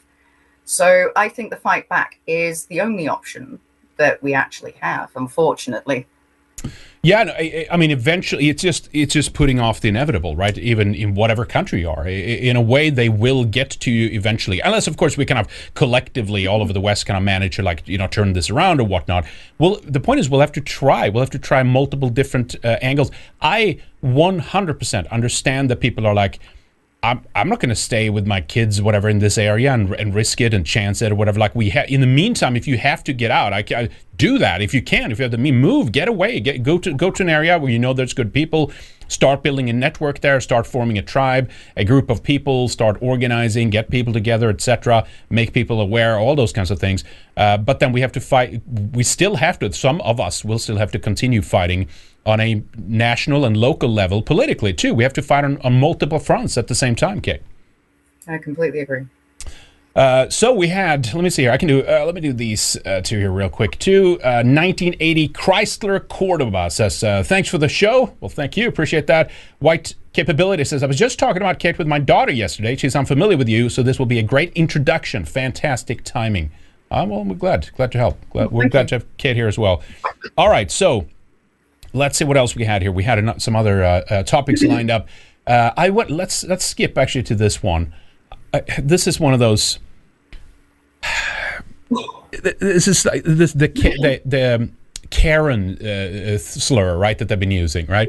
So there was a just just bake it down. I think there's a report on it. We could play that too. But white pregnant woman who's working in the health industry was blamed for trying to st- to steal a bike from a black kid or a gang of black Gang, kids. uh, uh, of young black men. I mean, Yeah. I mean, it sounds completely plausible, doesn't it? You know, white pregnant hospital worker stealing bike from gang of young black men. I mean, how many people would read that headline and think, yeah, that, that that's that's completely plausible? Look at this who Karen. You know. Oh, it's the Karen. Oh, it's a Karen. Look at this Karen. Of course, she's going after blacks. fired or suspended. I heard some. Uh, I heard on some grapevine that this Karen who tried to rob a bike from a poor group of African males um, was fired from her job. I wouldn't be surprised. You know what I mean? She was probably like considered a COVID nurse hero just two years ago, whatever. And now she's like, oh, nope, turning the back on you, you know, kind of thing. Yeah, here's the. So NBC News still have this up. Someone tweeted this out and says, I hope she sues NBC. The story is still up with no correction, despite it being clear that they, the black men, the youths, were trying to rob her. Uh, they're making the victim the villain because she's white. Yes, and they're just saying, "Well, this she's a Karen. We can do this, right?" So the latest update was the receipts. She she had a legal representation. The attorney contacted media. They said they showed all the receipts. She paid for the bike ahead of time, right, to rent the bike, whatever the hell it's called, to to get home from work. She showed the receipts. I hope she sues. I, I, ho- I, I hope so. I definitely hope so. So rece- I receipts. Americans are so lucky that I don't live there. I mean, seriously, you guys don't have to pay costs. I mean, one of the reasons why people uh, don't sue like they do in the United States here in the United Kingdom is because with most cases you get hit with costs and you could lose your house, whereas in the United States that's that's not something. So I really do hope that she sues them. I think that it's something that more Karens and uh, white people should do when they're misrepresented. Am I missing this? I thought there's like enormous legal fees in the U.S. No. Oh, apparently, I was told that they don't have the same sort of legal fees. If you if you were to lose your mm. case, you're not going to get hit with the costs of the case. You'd still have to pay your solicitor and your barristers and such. You'd have to pay some court fees, but you don't get hit at the end with the whole cost of litigation. Am I incorrect in thinking? I'm not sure. That's that's, that's news to me. But uh, okay, now maybe someone in chat can clarify. Maybe it's depending on whether it's you know civil lawsuit. Well, that would be a civil lawsuit, or something like this, right? But anyway, uh, so so but back to the the story. here. Receipts show the white hospital worker accused. And and when would they ever write that otherwise? If this was a non-white person, it would be woman or man or boy or child or teenager or youth or something. Right now, here's a wh- white hospital worker accused in viral video of trying to steal a black man's rental bike, paid for it herself. Lawyer says, yeah. Here's the. Um, uh, I think let's see if New York Post has a little bit from this here. New York hospital Karen. Ugh, paid for a Citi Bike at center of viral fight with black man lawyer. Let's play a little bit of this here. Here's the. I haven't seen this yet actually. Help me! Please help me! That's your bike. Please help me! It's not your bike. It's not your bike. Please help me! Help! Please get off me! Please get off Yo, don't take it, bro. Now you're not getting the bike, bro. And the base conservatives are just like, hey, look at this Karen, you know. like, oh my God, really? Are they? Are you still doing this? Uh, but yeah, no. So, so total inversion, total lie, right, of the whole thing. Uh, uh, completely just made up and a narrative out of nowhere. There was a video somewhere. Maybe I didn't link to it anyway. But anyway, so th- th- I'm not surprised. This is this is how they run the show now. And and again, so it's this always. It's to create the fear in white people. They're like, you can't even even if something is rightfully yours. Do you really want to be the next viral face of of a Karen or a white supremacist if you're a man, right? I would love to be the next viral Karen. they would have to rename it. They'd be like, "Oh my goodness, Viral Katie. worse than a Karen, and it's called a Katie." Yeah, there you go. Exactly. Oh my God, it, it is it is crazy. Let me see what someone said here uh, on Odysee. Yeah, Odysee is a little bit wonky today here. Uh, I think. I think my feed's a little bit slow, and just to pre-warn you, you- the light's just gone, and so has the charger. So Whoops. once again, I'm not sure what's going on with the Hmm. electrics in my house, or whether it's just the extension cords, but uh, Okay. they all keep blowing. Hopefully, now on the hopefully we have you um, for the rest of the show here. But if but if uh, but if not, uh, we'll we'll uh, we'll do the best we can here. Um, Cyofreeze says if she sues, it will teach media. Um, let me see. It will teach media be be truthful, fair, get the real facts. Don't draw assumptions. White person's evil, etc., or evil and bad, etc. Media feed on whacked out emotions of the dummies. Well, but we've done this though. Remember the uh, the face crime kid, whatever his name was, the Indian who walked up to him and drumming in his face. Is a few years ago now in the U.S. Um, they don't learn. Look at how they attacked Kyle Rittenhouse, right? They they they slammed him for being a white supremacist. Blah blah blah. They just pay these media companies just pay the money if there is a lawsuit, and then they move on and continue doing the same thing, right? Target the individuals instead of the companies. Yeah, it, it, I agree. It, it, it is true. the individuals, not the organizations. The individuals have less money. Bankrupt the individuals. I agree. Meanwhile, stories like this hardly any play. This, this is not a viral, out of control, crazy story like that one. Oh, look at this white woman with a bike who's pregnant, who's trying to get away from a, a, gang of youths. Two black men shot and killed a 66 year old white man in New Orleans. The handyman was installing a mailbox outside a home. One of them tells cops that they just, quote, wanted to kill a white person, unquote. Another meaningless local story, not part of any larger par- pattern. That's right. There's nothing. There's nothing going on here whatsoever. Uh, and Scott Adams wasn't uh, wasn't right at all. The best advice I would give to white people is to get the hell away from black people. Just get the fuck away. He's being proven right every every day, Katie. Well, um, the problem is, is how do you get away from them? Like we say, you know, running only gets so far. White flight can only reach so far. They're moving them into every city, every town. I, I saw an actual video on your on your channel. I don't think it's included in today's itinerary, but it, it was something that horrified me, if I'm going to be honest. And it was the border, the American border, which literally looked like a zombie apocalypse. You know, when they're trying to get into the last place where humans existed. Uh, oh yeah, race. yep. I they were uh, play it here. clamoring over each other, and and it didn't look like there was any kind of order. And then I've recently seen some statistics about where they're getting sent, and it's all over the yeah, all over the United States. I mean, I thought that there were red states. I thought that they were majority white states, but similar to the United Kingdom, it seems that they don't want anywhere and anything being exclusively white and are going to force them upon every community within the United States as they have done here in the United Kingdom. Yeah. No, that's that's the goal. It's it's not a secret. We it, it's out. Everybody knows. And instead of, of course, attacking the let's say the legitimacy or the facts around you know replacement, great replacement, uh, population replacement, open borders, immigration. They attack people and say, "Oh no, this is a," you know, they try to gaslight us into thinking, "Well, this is not really happening. There's no there's no agenda behind this. This is not organized in any capacity. It's just it's just kind of happening all of a sudden for some reason." But we know that it's being organized. Of It's course. part of the UN Migration Pact. Yeah, and most of them are uh, even the United Nations Sustainable Development Goals. Most of those goals are actually centered around mm, immigration. They want what they call safe and orderly immigration. That a a, a What the UN Migration Pact is, it's an agreement, an international agreement that members within the United Nations have signed up to, mostly Western nations, where they say rather than having these, you know, poor refugees and immigrants taking dangerous routes into places like America and Europe, that we've now got to facilitate their safe passage. This is why we have our own Navy and Border Force picking up foreign origin hostile men in dinghies in the channel. And instead of turning them around or sinking the vessels or putting them in detention, they pick them up, give them a cup of coffee, and take them to the local four star hotel that they're going to be put in until they get given a house. They're facilitating it. And they've openly said that they're facilitating it. yeah, yeah, no, absolutely. Um, yeah, see, intent is not going to be difficult to improve uh, to prove at all. Um, people say, you know, the intent part is going to be so difficult, but it it really, really is not. And there's mounting evidence to prove the intent. What they're going to try do is shift the liability about so those responsible don't get held accountable, which obviously we're not going to allow to happen. No, exactly. A- And, by the way, someone had done. Let me see. if I could pull that up. Is it this one? Yeah, here we go. This is the. Uh, someone tweeted out a map. Essentially, I guess they done. You can do. What I saw.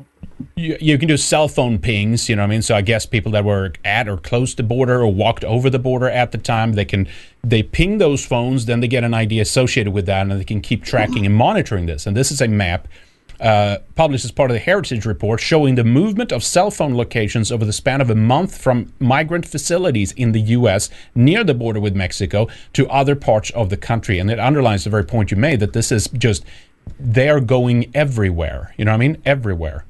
I, yeah, the, the one thing I find really interesting about this map is like obviously you've got Mexico and you've got the border near Tijuana. Now I'm, I'm thinking like I, I don't know where all of the states are in the United States, but it seems like that the majority of them seem to be concentrating themselves into coming through Texas. Texas, yeah, that seems to be it right here. Uh, what, why, why are not any of them trying to get through near California, for example? You see how Because they already had it. It's already a blue state. It's a Democrat state. Texas is purple right now. They're desperately seeking to uh, to turn that to blue, right?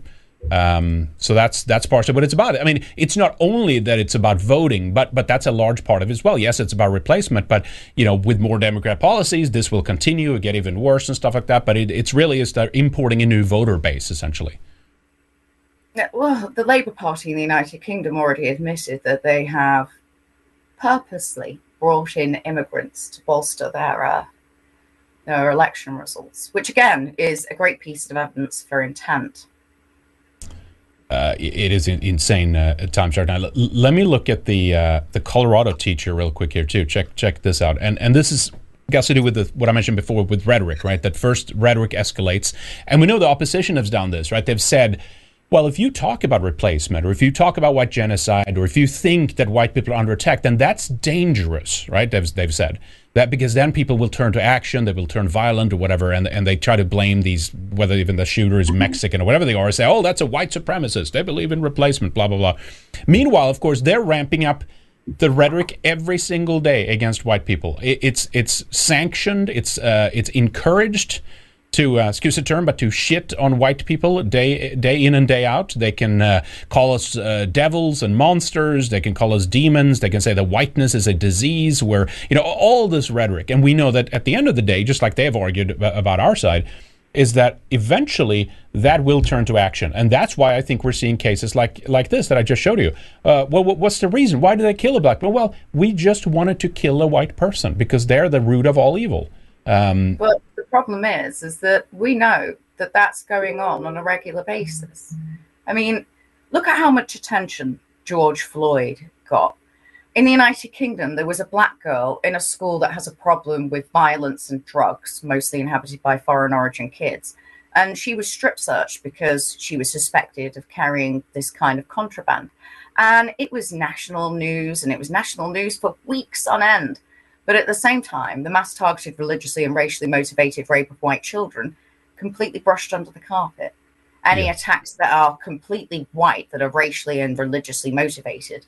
I mean, I have some personal experience of trying to report religiously and racially motivated crimes as a white person to our police. And they seem to hold this view that uh, white people cannot be subject to racially and religiously motivated hate crimes. And they very much refuse, from my experience, refuse to log them as such.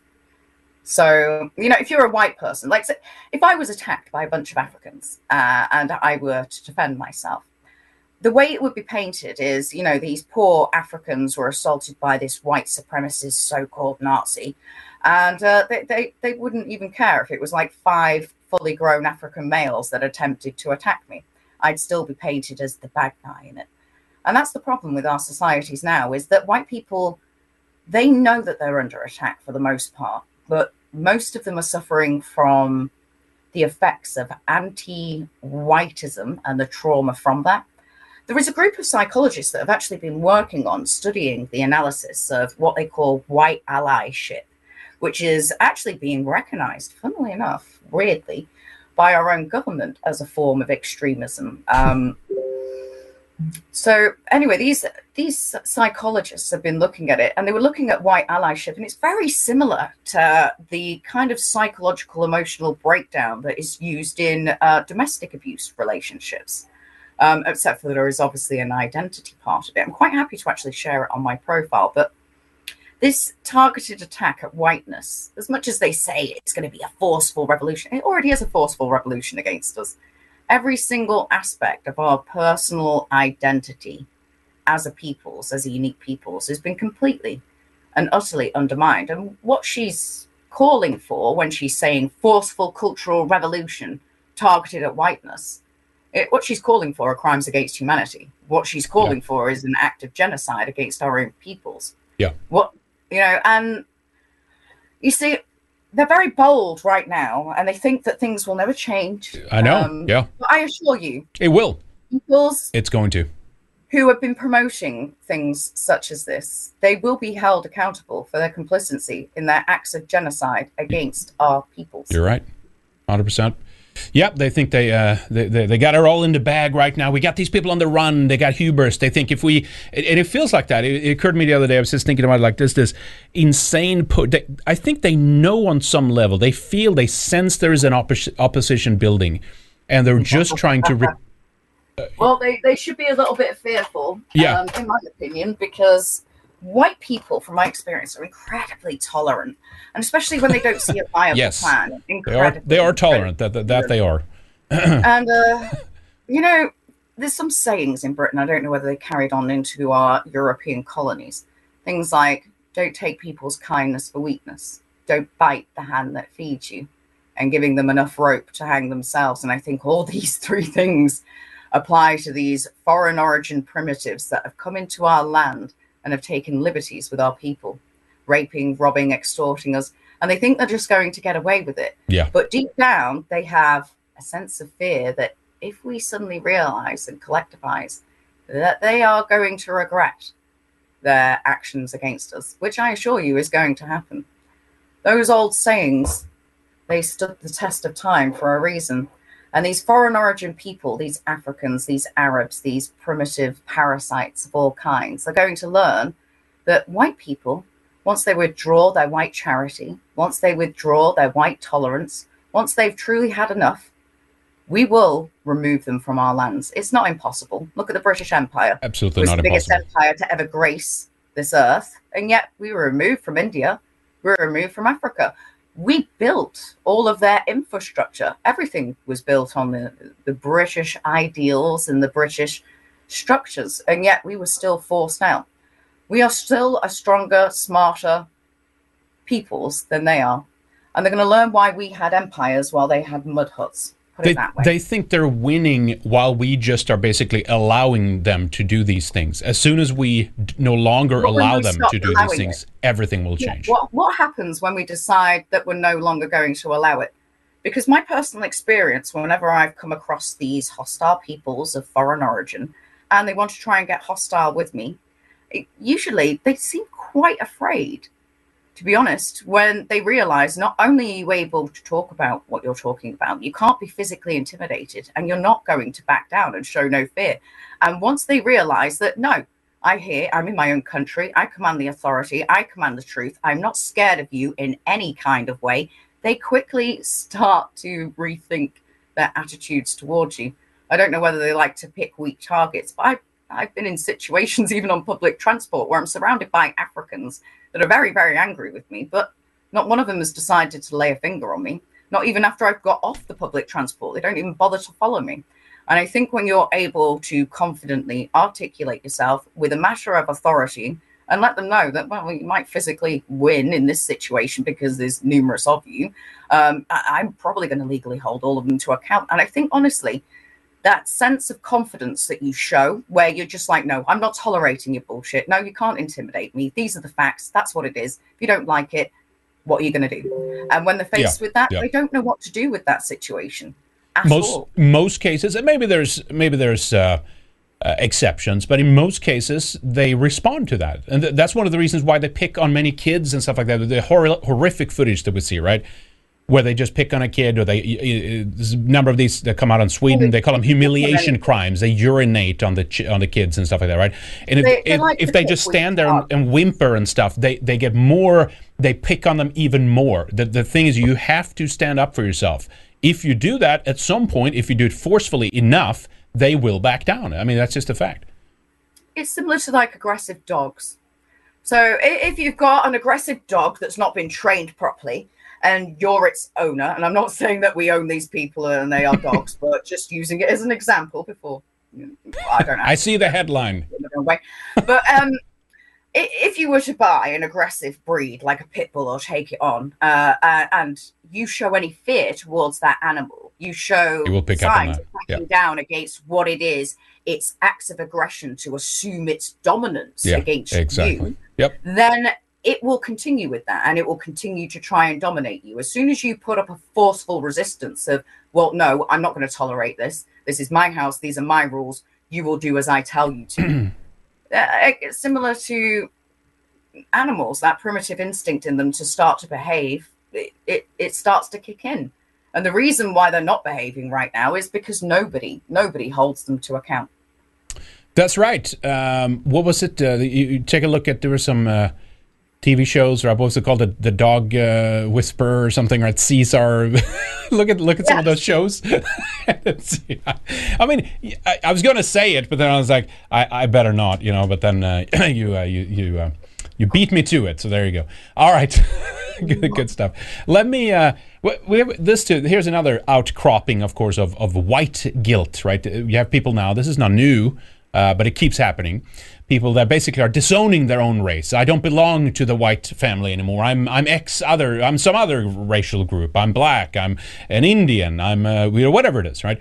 They hate their own so much and to such a degree uh, that they wish and they play and and and, and you know LARP essentially uh, as someone else. Here's another one there. UC Berkeley professor apologizes for claiming to be Native American. I'm a white person. Uh, a University of California Berkeley professor has apologized for claiming to be Native American after years of her identity being questioned. Elizabeth Hoover, an anthropology associate professor at UC Berkeley, issued an apology Monday for falsely identifying as indigenous in a letter on her website titled Letter of Apology and Accountability. I'm a white person who has incorrectly identified as native my whole life based on incomplete information, Hoover wrote in the letter. Here she is right there. Could she pass as Native American? I don't know. Um, Hoover said her family claimed to be Native American, and she, well, isn't this, that's the same with uh, the, high cheekbones, right? Uh, what's her name again? Elizabeth Warren? Um, same thing there. Oh, oh, I have. Uh, I heard from my grandmother we have a native blood in us, and oh, it's I'm. I, therefore, I'm sacred. I'm much better than everyone else. You know, uh, that's what white guilt does. That's what it does. You, you're fleeing from your own identity, and you th- you take refuge into it because again, all of this is sim- signs of the times that we live in, right? Being anything else but white is encouraged. It gives you self-esteem. It gives you an identity. It gives you something to belong to. It gives you it gives you something to that makes you feel more than right. And that's why they're doing it. it all of this is about when I look at it is white guilt. That's what it comes down to. Yeah, I know Kate is uh, Kate is dealing with her um, laptop. That hopefully she can get this sorted out. Uh, Hoover said her family claimed to be Native American, and she identified as a woman of Mohawk and Mi'kmaq descent. Hoover said she never confirmed it with these communities or reach, researched her heritage. So uh, anyway, here, uh, if you're there, Katie, another transracial uh, um, LARPer here for you. Oh, um, I can't remember what her name was now. Rachel Dolezal. and- Uh, Dozel. Dolezal, yeah, Dozel, something like that. Yeah. Yeah. she pretended to be a black woman. Now I, I've seen this trend. I've seen this trend. It's, it's happening quite often with sort of weaker white people, but you can understand why why they do it. As much as the left go on about uh, white supremacy and how white people are given precedence in our society, the fact is is that there are no quotas for white people. There are very few things like scholarships for white people. There is nothing of the sort. I mean, white people are constantly targeted, assaulted, discriminated against, and subject to psychological warfare. So it's understandable why they don't want to be white. It's another escape strategy of those who feel that they, they can get away from the burden of being white by pretending to be some other race. And yet the left will still try to claim that uh, that uh, white supremacy exists in places like America. I remember reading a story, it might have been a year, two years ago, and uh, when they were looking at data from the applicants to colleges, universities in the United States, people were lying on their ethnicity, saying that they were Yeah. Native American. Because if you were East Asian, sort of Chinese, Japanese, Korean, or white, you weren't being accepted in. They had quotas for just black and brown people.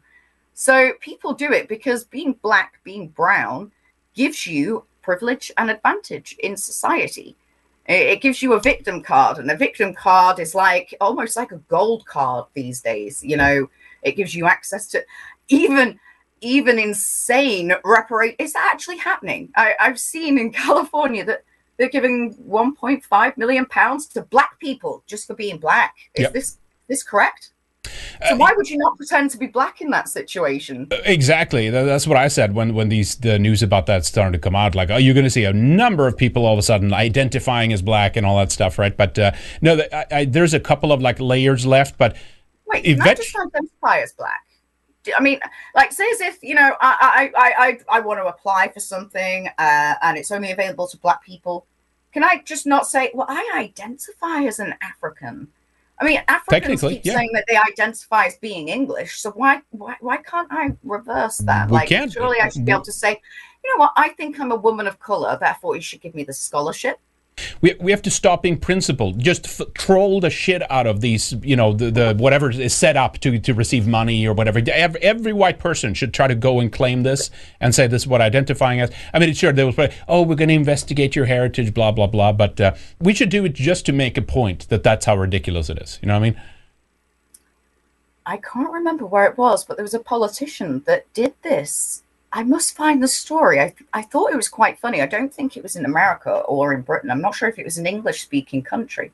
But this politician claimed that um, he was a male, straight, white, heterosexual male, who Oh, claimed that on odd days he's actually a lesbian woman of color. Yep, yep. I, I'm Uh, and the looking left for it kicked right off now. about it they were like, "You're making a mockery of identity." Yeah, and you, he was like, it's not real. Now, when you do it, it's not real. You know, that's what's so amazing. Like, well, where does the line go then? For who who's determining this? You know what I mean? but it's good. They, it, we should troll them on that. I'm, I'm looking for it, but I forget what the politician's 14 name was. trillion, uh, for, for, Yes, 14 trillion. Cori Bush demands U.S. government to pay 14 trillion in reparation reparations. Uh, yeah, let, let's see how long this is. Here, here we go. Here we go. United States has a moral and legal obligation to provide reparations for the enslavement of Africans. Black people in our country cannot wait any longer for our government to begin a, a- addressing each and every one of the extraordinary bits of harm all of the harm it has caused since the founding.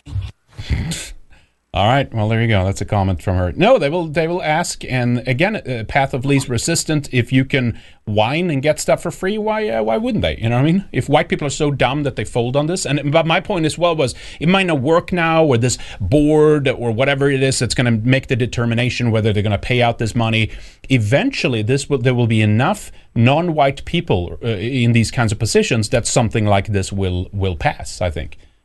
No, I, I you know, in many ways, I, I I can predict that some of the policies of the left are very much going to bite them in the ass. Yes. It's like this idea of reparations. So many peoples across the world that are non-white are going to look at it and be like, well, why are Africans just getting the rep? Why is it just the black people? You know, the English Empire came in and did this, and the the the the Belgians did this in the Congo, and all of these. There's so many atrocities that white people have committed. Where's our reparations? Right. Where's my reparations as a Native American? Where's my reparations as an Indian, as a Pakistani, as a Chinese? And it will be an endless stream of it because people will feel like, well, why are the blacks getting special treatment? I want some of this. And on top of that, you're going to get blacks that also are very angry at other blacks. Um, you, you, I've even seen that in Detroit. There has recently been an uprising of the Africans there that are very angry that the housing's being given to illegal immigrants. Ah, yes. Trouble in is paradise. hilarious. Now they're talking about being replaced themselves. Yeah, we told you. Here's a check this clip out. It's an oldie but a goodie. This underlines exactly everything you're talking about. Look at this. Um, so I'm African. I'm from Eritrea. Britain tore my country apart. It tore my continent apart. It tore the rest of the world up for, for quite a long time. But it, it Um, enabled your family to come here and seek refuge, presumably. But we came here because of what? Because of the condition that Britain left my country in. Uh, oh, yes. That's why I'm here. So you feel That left uncomfortable with your your countries in. It's better than before. Britishness, whether you like your Well, British there is, passport, there is a, whether there's a British passport. Yeah, I feel completely uncomfortable with it, and I feel ashamed, and it hurts.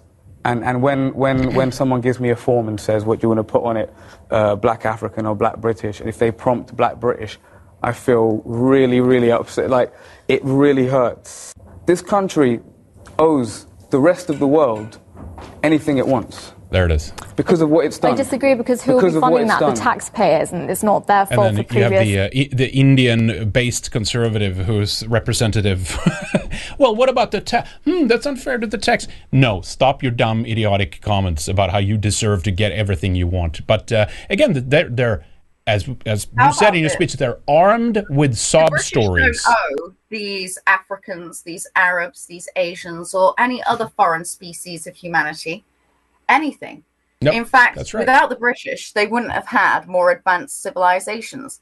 Their living standards and their life expectancies went up exponentially because of the British. We actually spent more money in Africa building their infrastructure than we ever got from what we so called plundered from them. I mean, and when it comes to slavery, I mean, they owe us a debt of gratitude white people as a whole had the least amount of slaves for the least amount of time. When it comes to the transatlantic slave trade, all the Jews owned the ships, they owned all of the slave markets, they owned 75% of the slaves, and yet the only people that have ever freed slaves of any race, in fact, of all races, are white people. So, out of all people, we have the least to feel guilty about. And in my opinion, they actually owe us a massive debt of gratitude. 99.9% of these primitives of foreign origin wouldn't even exist today. They would be in absolute minuscule numbers. If it wasn't for the British and our industrial revolution, they wouldn't have the means to reproduce in the manner that they do. And that's what we have gifted them our language, our legal systems, our industry, countless inve- inventions that have advanced humanity, that have allowed their populations to expand exponentially, along with the white charity that we've given them. Yeah. Absolutely trillions that we've invested into Africa.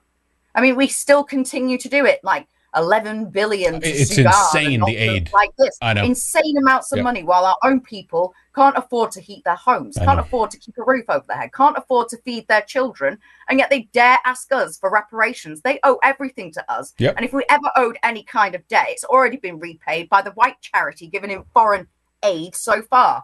How dare they? And that's why I will say directly to any primitive space who tries to confront me at this in the in a public domain, and that's why they don't like to confront me, because I will tell them this, and they don't know what to say.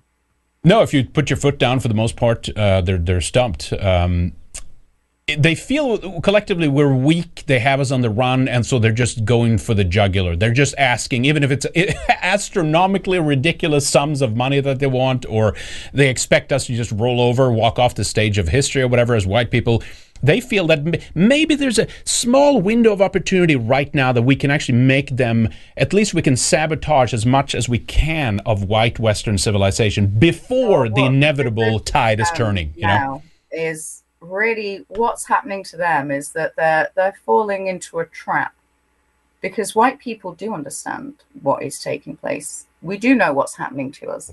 And we are starting to collectivize, we are starting to organize, we are starting to recognize ourselves as a collective racial community on racial, ethnic, and international lines, the white race amongst, well, let's say all of our European nations and our colonies. It's like with me and you this evening. We're discussing the same matters and the same problems.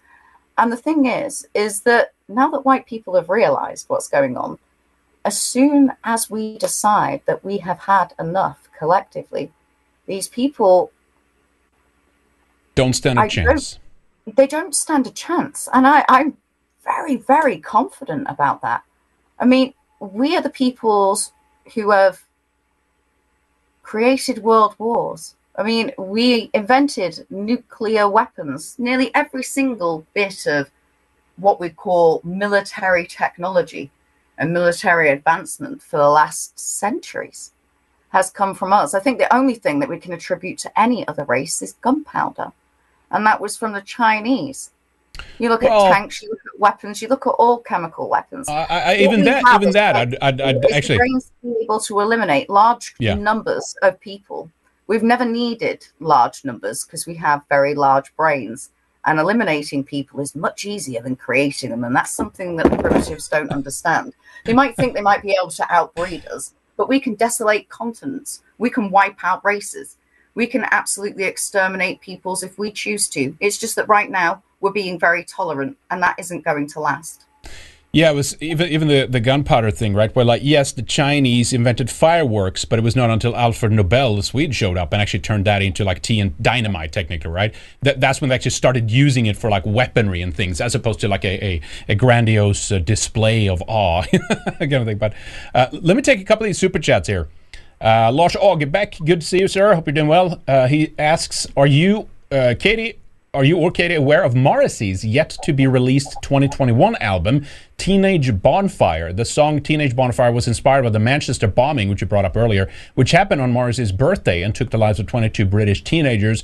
In the song, Morrissey sings about the Oasis concert that you mentioned. I've not heard of it. Does he?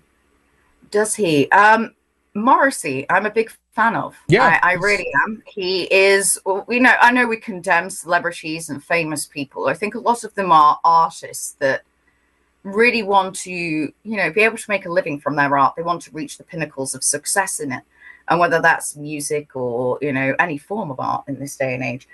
To be able to do so, you have to comply with the peoples who own those industries. It's the same with any other job that you have. But I think many of these artists, once they understand the true, what I call Jewish satanic influence behind these things, actually do rebel.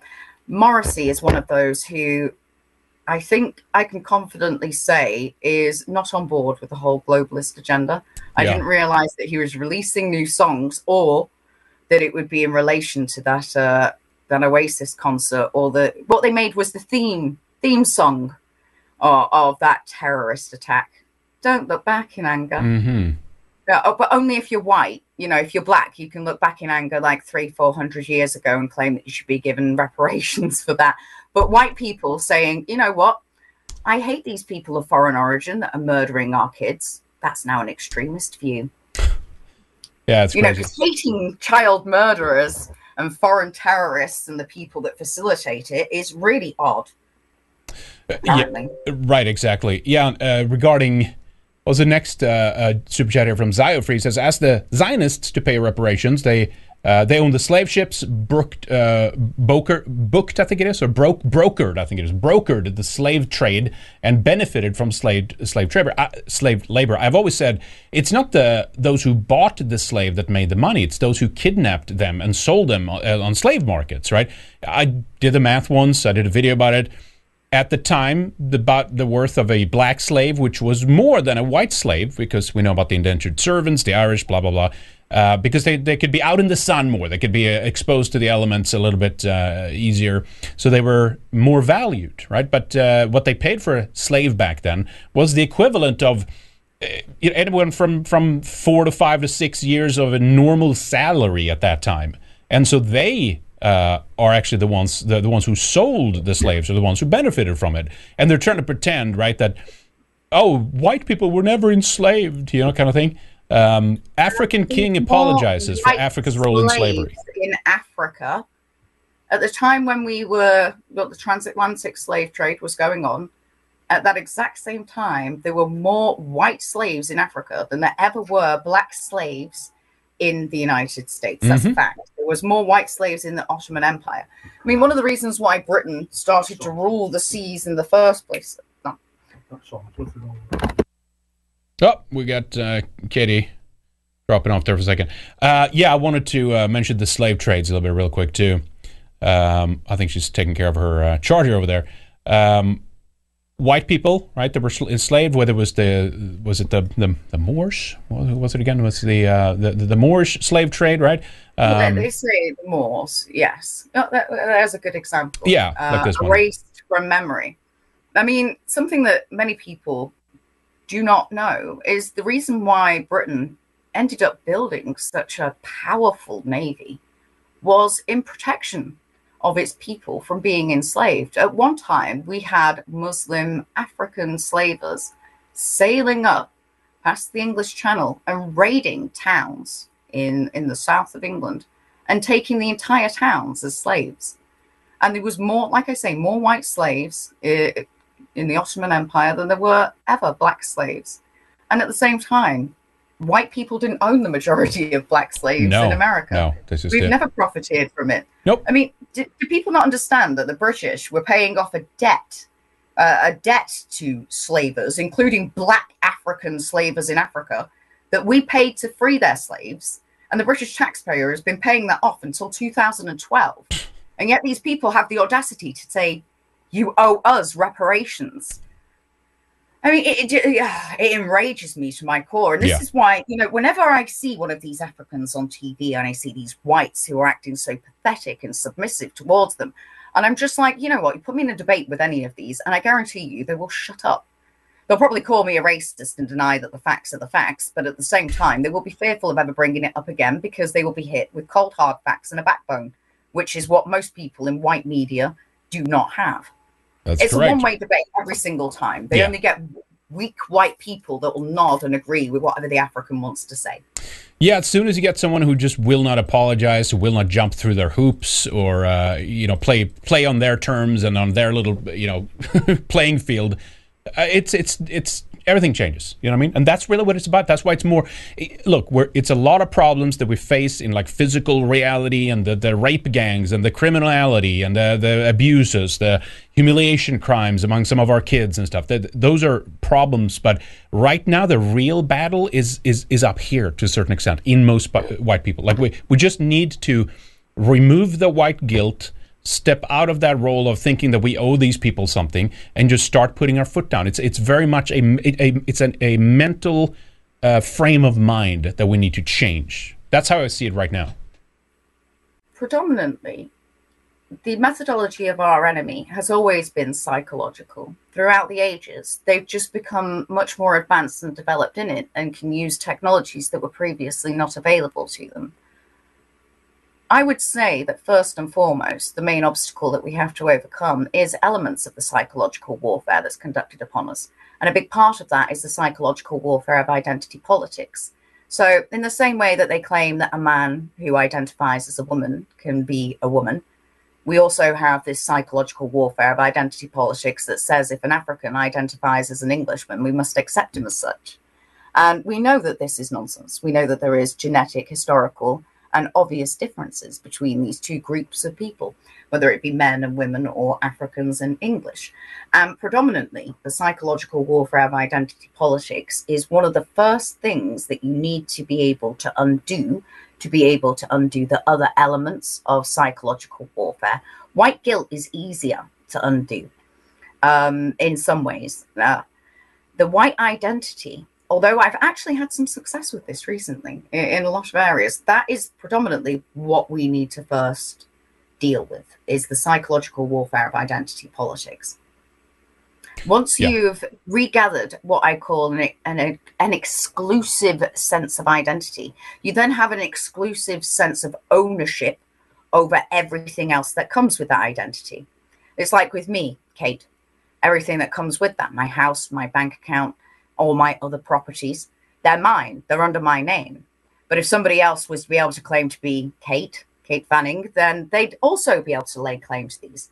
So, first and foremost, we've got to start saying that Africans are not English. Rishi Sunak is not English. This is a foreigner. The Jews are foreigners. The Muslims are foreigners. All the black and brown people in our country are foreign origin identity thieves, whether they were born here or not. Being British is a matter of lineage, not of location. Doesn't matter where you're born, it matters who you're born to. And that needs to be the firm stance of every single British person in our country because once you have reclaimed your identity, you can then lay claim to everything else that is yours your history, your home, your children's future, your rightful inheritance as a people's.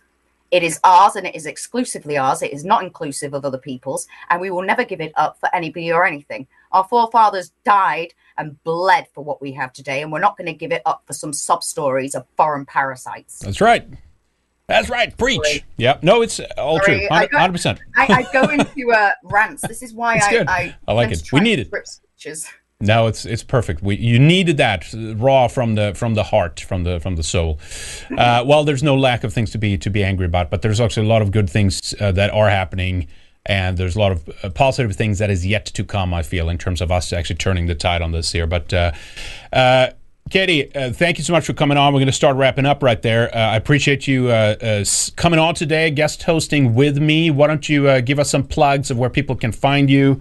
Um, and uh, if there's some, I, I, yeah, as you said, you don't have a website, but obviously you do have a YouTube still. Uh, is there? Uh, what about in addition to the Telegram channels, Gab? I guess is that a good uh, place? I am on Gab. I think I sent you the handle. I don't know it off by heart, but yes, Gab, Telegram. I have two channels on Telegram. I will be starting another. I might start some normie social media, but it won't last very long. I will maybe start an Odysee account and such, but like I say, I don't really create that much content because most of my activity is in the real world. Um, but yes, you can catch me on Telegram. There's Bubba Kate versus Estate and Bubba Kate versus Estate 2. Both of these are censored. I do have Gab, which is uncensored, and I have a YouTube account, which is close to being closed, but it is still in existence. I'll be doing an update at some point this week over the in real life activities that I've been engaging in over the last month or so. But um, that's all I have for now. Uh, oh, we just found the handle here. Bubba Kate like say, um, Paris. Um, also, I, I, will be pushing out the recruitment videos into my Telegram account and onto my Gab. So if anybody is interested in getting on board on creating a pro-white curriculum with accurate disseminations of Indigenous white British history and countering critical race theory and obviously promoting white culture and a sense of identity to white children, do get in touch. I'm looking for animators, voice actors, um, nice. any kind of artists and peoples with certain varied digital skills, as well as educators, child psychologists, and other peoples that can um, be involved with our Nest Education Development Team. All right, good, perfect. I found your uh, handle there on Gab as well. It's uh, Bubba Kate Paris is the uh, the handle. So search for that, follow her over there, and again, we'll have the the YouTube. We can add a link to that down in the description as well. Yeah, thank you so much for coming on. Appreciate you, and uh, keep up the good work. And uh, it's always a pleasure having you on. Thank you. I'm glad that it's lasted. It, the little it red worked. It worked. thing for my battery is, is there right now, and I thought it might cut me off before the end, but we've managed to uh, just do it. I'm going to have to just have a look at all this. Squeezed it in, yeah. Yeah. Uh, yep. Uh, uh, but yes, I'm very glad that this has uh, worked out because I thought halfway through that my laptop was going to cut out and we weren't going to be able to continue. So I'm very nice. grateful. Thank you for having me on and sending uh, my best regards to Lana. Will do. Will do. Awesome. Thank you so much. We'll see you later. Keep up the good work. Thank you. All right, guys. There we go. Thank you, Kate. Appreciate that. And we're going to wrap up here in just a second. I wanted to uh, do a couple of plugs here at the end. Well, actually, we had, uh, what do we have? We have two more here, I think, from Ziofree. Real quick. Uh, money that invested globally historically was Rothschild, Warburg, Oppenheimer, etc. The bankers raped nations, created uh, war, fuel, chaos, and profited. They created the refugee problem. They want Christian Muslims eliminated. Uh, and one more from Cyfree. People in the media don't have a backbone. They have uh, they want to have a career, therefore sell out their values and truth. Repeat approved BS narrative. Who owns the media? That's a big uh, that's a big question there. Who could it, who could it be? Thank you, Sarfree. Uh, White Capability says thanks for the fire interview, very inspiring. I'll listen to it again with the kid uh, with the kids when she gets home. Thank you, appreciate that as well. Let me make sure we're caught up everywhere, so I haven't missed one. Uh, oh, Glenda Chinaman over on Odysee. Uh, Entropy, actually, I should have checked that sooner. Uh, the media don't deserve mercy. That's right. We should take every opportunity to bleed them financially or otherwise. In Minecraft, of course, but yes, uh, absolutely, they don't deserve anything. That's one of the um, one of the preeminent enemies, really, of how they have been able to pull this off is is through the shaming in media. Uh, setting the tone and examples. That's why it's been this. It's been this huge process of just like overturning the narratives in the media, and then of course they finally you have the building up of alternative media, and now we're kind of in the battle of trying to them trying to censor any alternative voice and dissenting opinions and things like that uh, because they are losing that narrative slowly but surely. It's a huge, well-oiled, powerfully um, funded machine, mainstream media, uh, but they are losing nonetheless. So I think they're freaking out and they're trying everything they can. Uh, but no, they don't deserve any mercy. Thank you, Glenn. Good to see you as well. Snugging says, "Good evening. Damn, I was late to the show. Well, I'm glad you uh, showed up. You can always watch the uh, the archives uh, as well. All right, guys." Thank you so much again to everybody for joining us out there today. Hope you enjoyed the program. We are going to be back with a Weekend Warrior next. Uh, Lana will be joining us for that as well. Usually rec- we record that on Sundays and it will go up on the websites uh, Monday or Tuesday, depending on how long the editing takes. So uh, definitely join us for that. It's only 10 bucks a month. You can sign up over at redicemembers.com. You can also sign up at Subscribestar or at Odysee. That's really the best way. It's only 10 bucks a month. Don't wait for someone else to support us. We need your support. All right? We are only here because of you. So if you like what we do, sign up. Go sign up. Go sign up. Support us. All right? Okay, redicemembers.com. Check it out. It's uh, 10 bucks a month. If you get a longer sub, it gets cheaper as well. You can get almost 40% uh, off if you get a two-year subscription. Uh, so that's a good uh, good deal as well. Uh, and for those of you guys who want to do a little bit of extra, we do have an executive and a producer tier as well. Uh, well, executive producer and producer tier. Uh, and this has enabled us actually to get a uh, editor aboard. So we're pumping up some more clips. This is the reason why we're going to be able to do more interviews more regularly now and stuff like that as well. So thank you so much to you guys for for enabling that. And as I've said in prior shows and streams, we'd love to get a person who can help us with bookings, someone who can help with admin stuff on the back end, maybe even produce, uh, you know, during the shows, actually produce the shows and stuff like that. Uh, so I can actually free up some of my uh, hands. I'm like a drummer here. I have to handle uh, a million different things to get everything uh, lined up. So uh, we want to focus on content, not on uh, you know that kind of behind the scenes kind of stuff. So if you do want to help out, for that, check out odysee.com slash at Red Ice TV. You can get a producer or executive producer tier there. You can also get it at Subscribestar or on at redicemembers.com. So with that, thank you to our executive producers here today, T. Lothrop Stoddard, V. Miller, Resin Revolt, good to see you, man. Good Luck Lap, Jake, Red Pill Rundown, Chalky Milk, French 47, Mark Smith, No One Jeebs, President of Bunga, Mongoose, William Fox, Angry White Soccer Mom, The Second Wanderer, good to see as well. Operation Werewolf, The Ride Never Ends, Francis Parker Yockey, Dillbob. We got Last Place Simp, Joseph Hart, and Purple Haze together with JP. Thank you guys. We appreciate you. Also, producers, Mr. Walker696, Johansson, Leroy Dumond, Snark Pup, Eyes Open, Mr. Lemry, Yuri New, Obadiah Hexwell, Single Action Army, and George Porsche. Thank you guys. Appreciate all of you guys. Uh, so check out those tiers if you want something a little bit extra to support us if you can.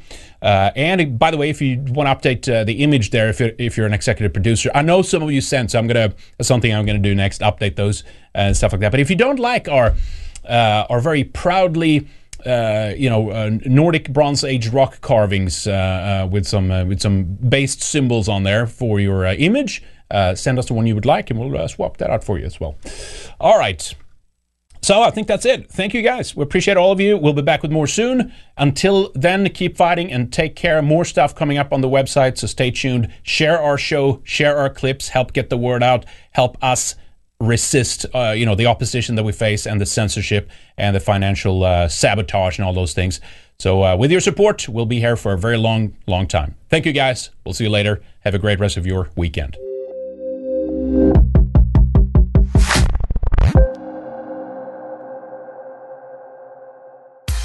Thank you for watching. Go to redicemembers.com and sign up for our exclusive members content. Don't miss our latest shows, interviews, and other videos only for subscribers. You can also become a member by signing up at subscribestar.com forward slash redice. Get full access and help support our work. See you on the other side.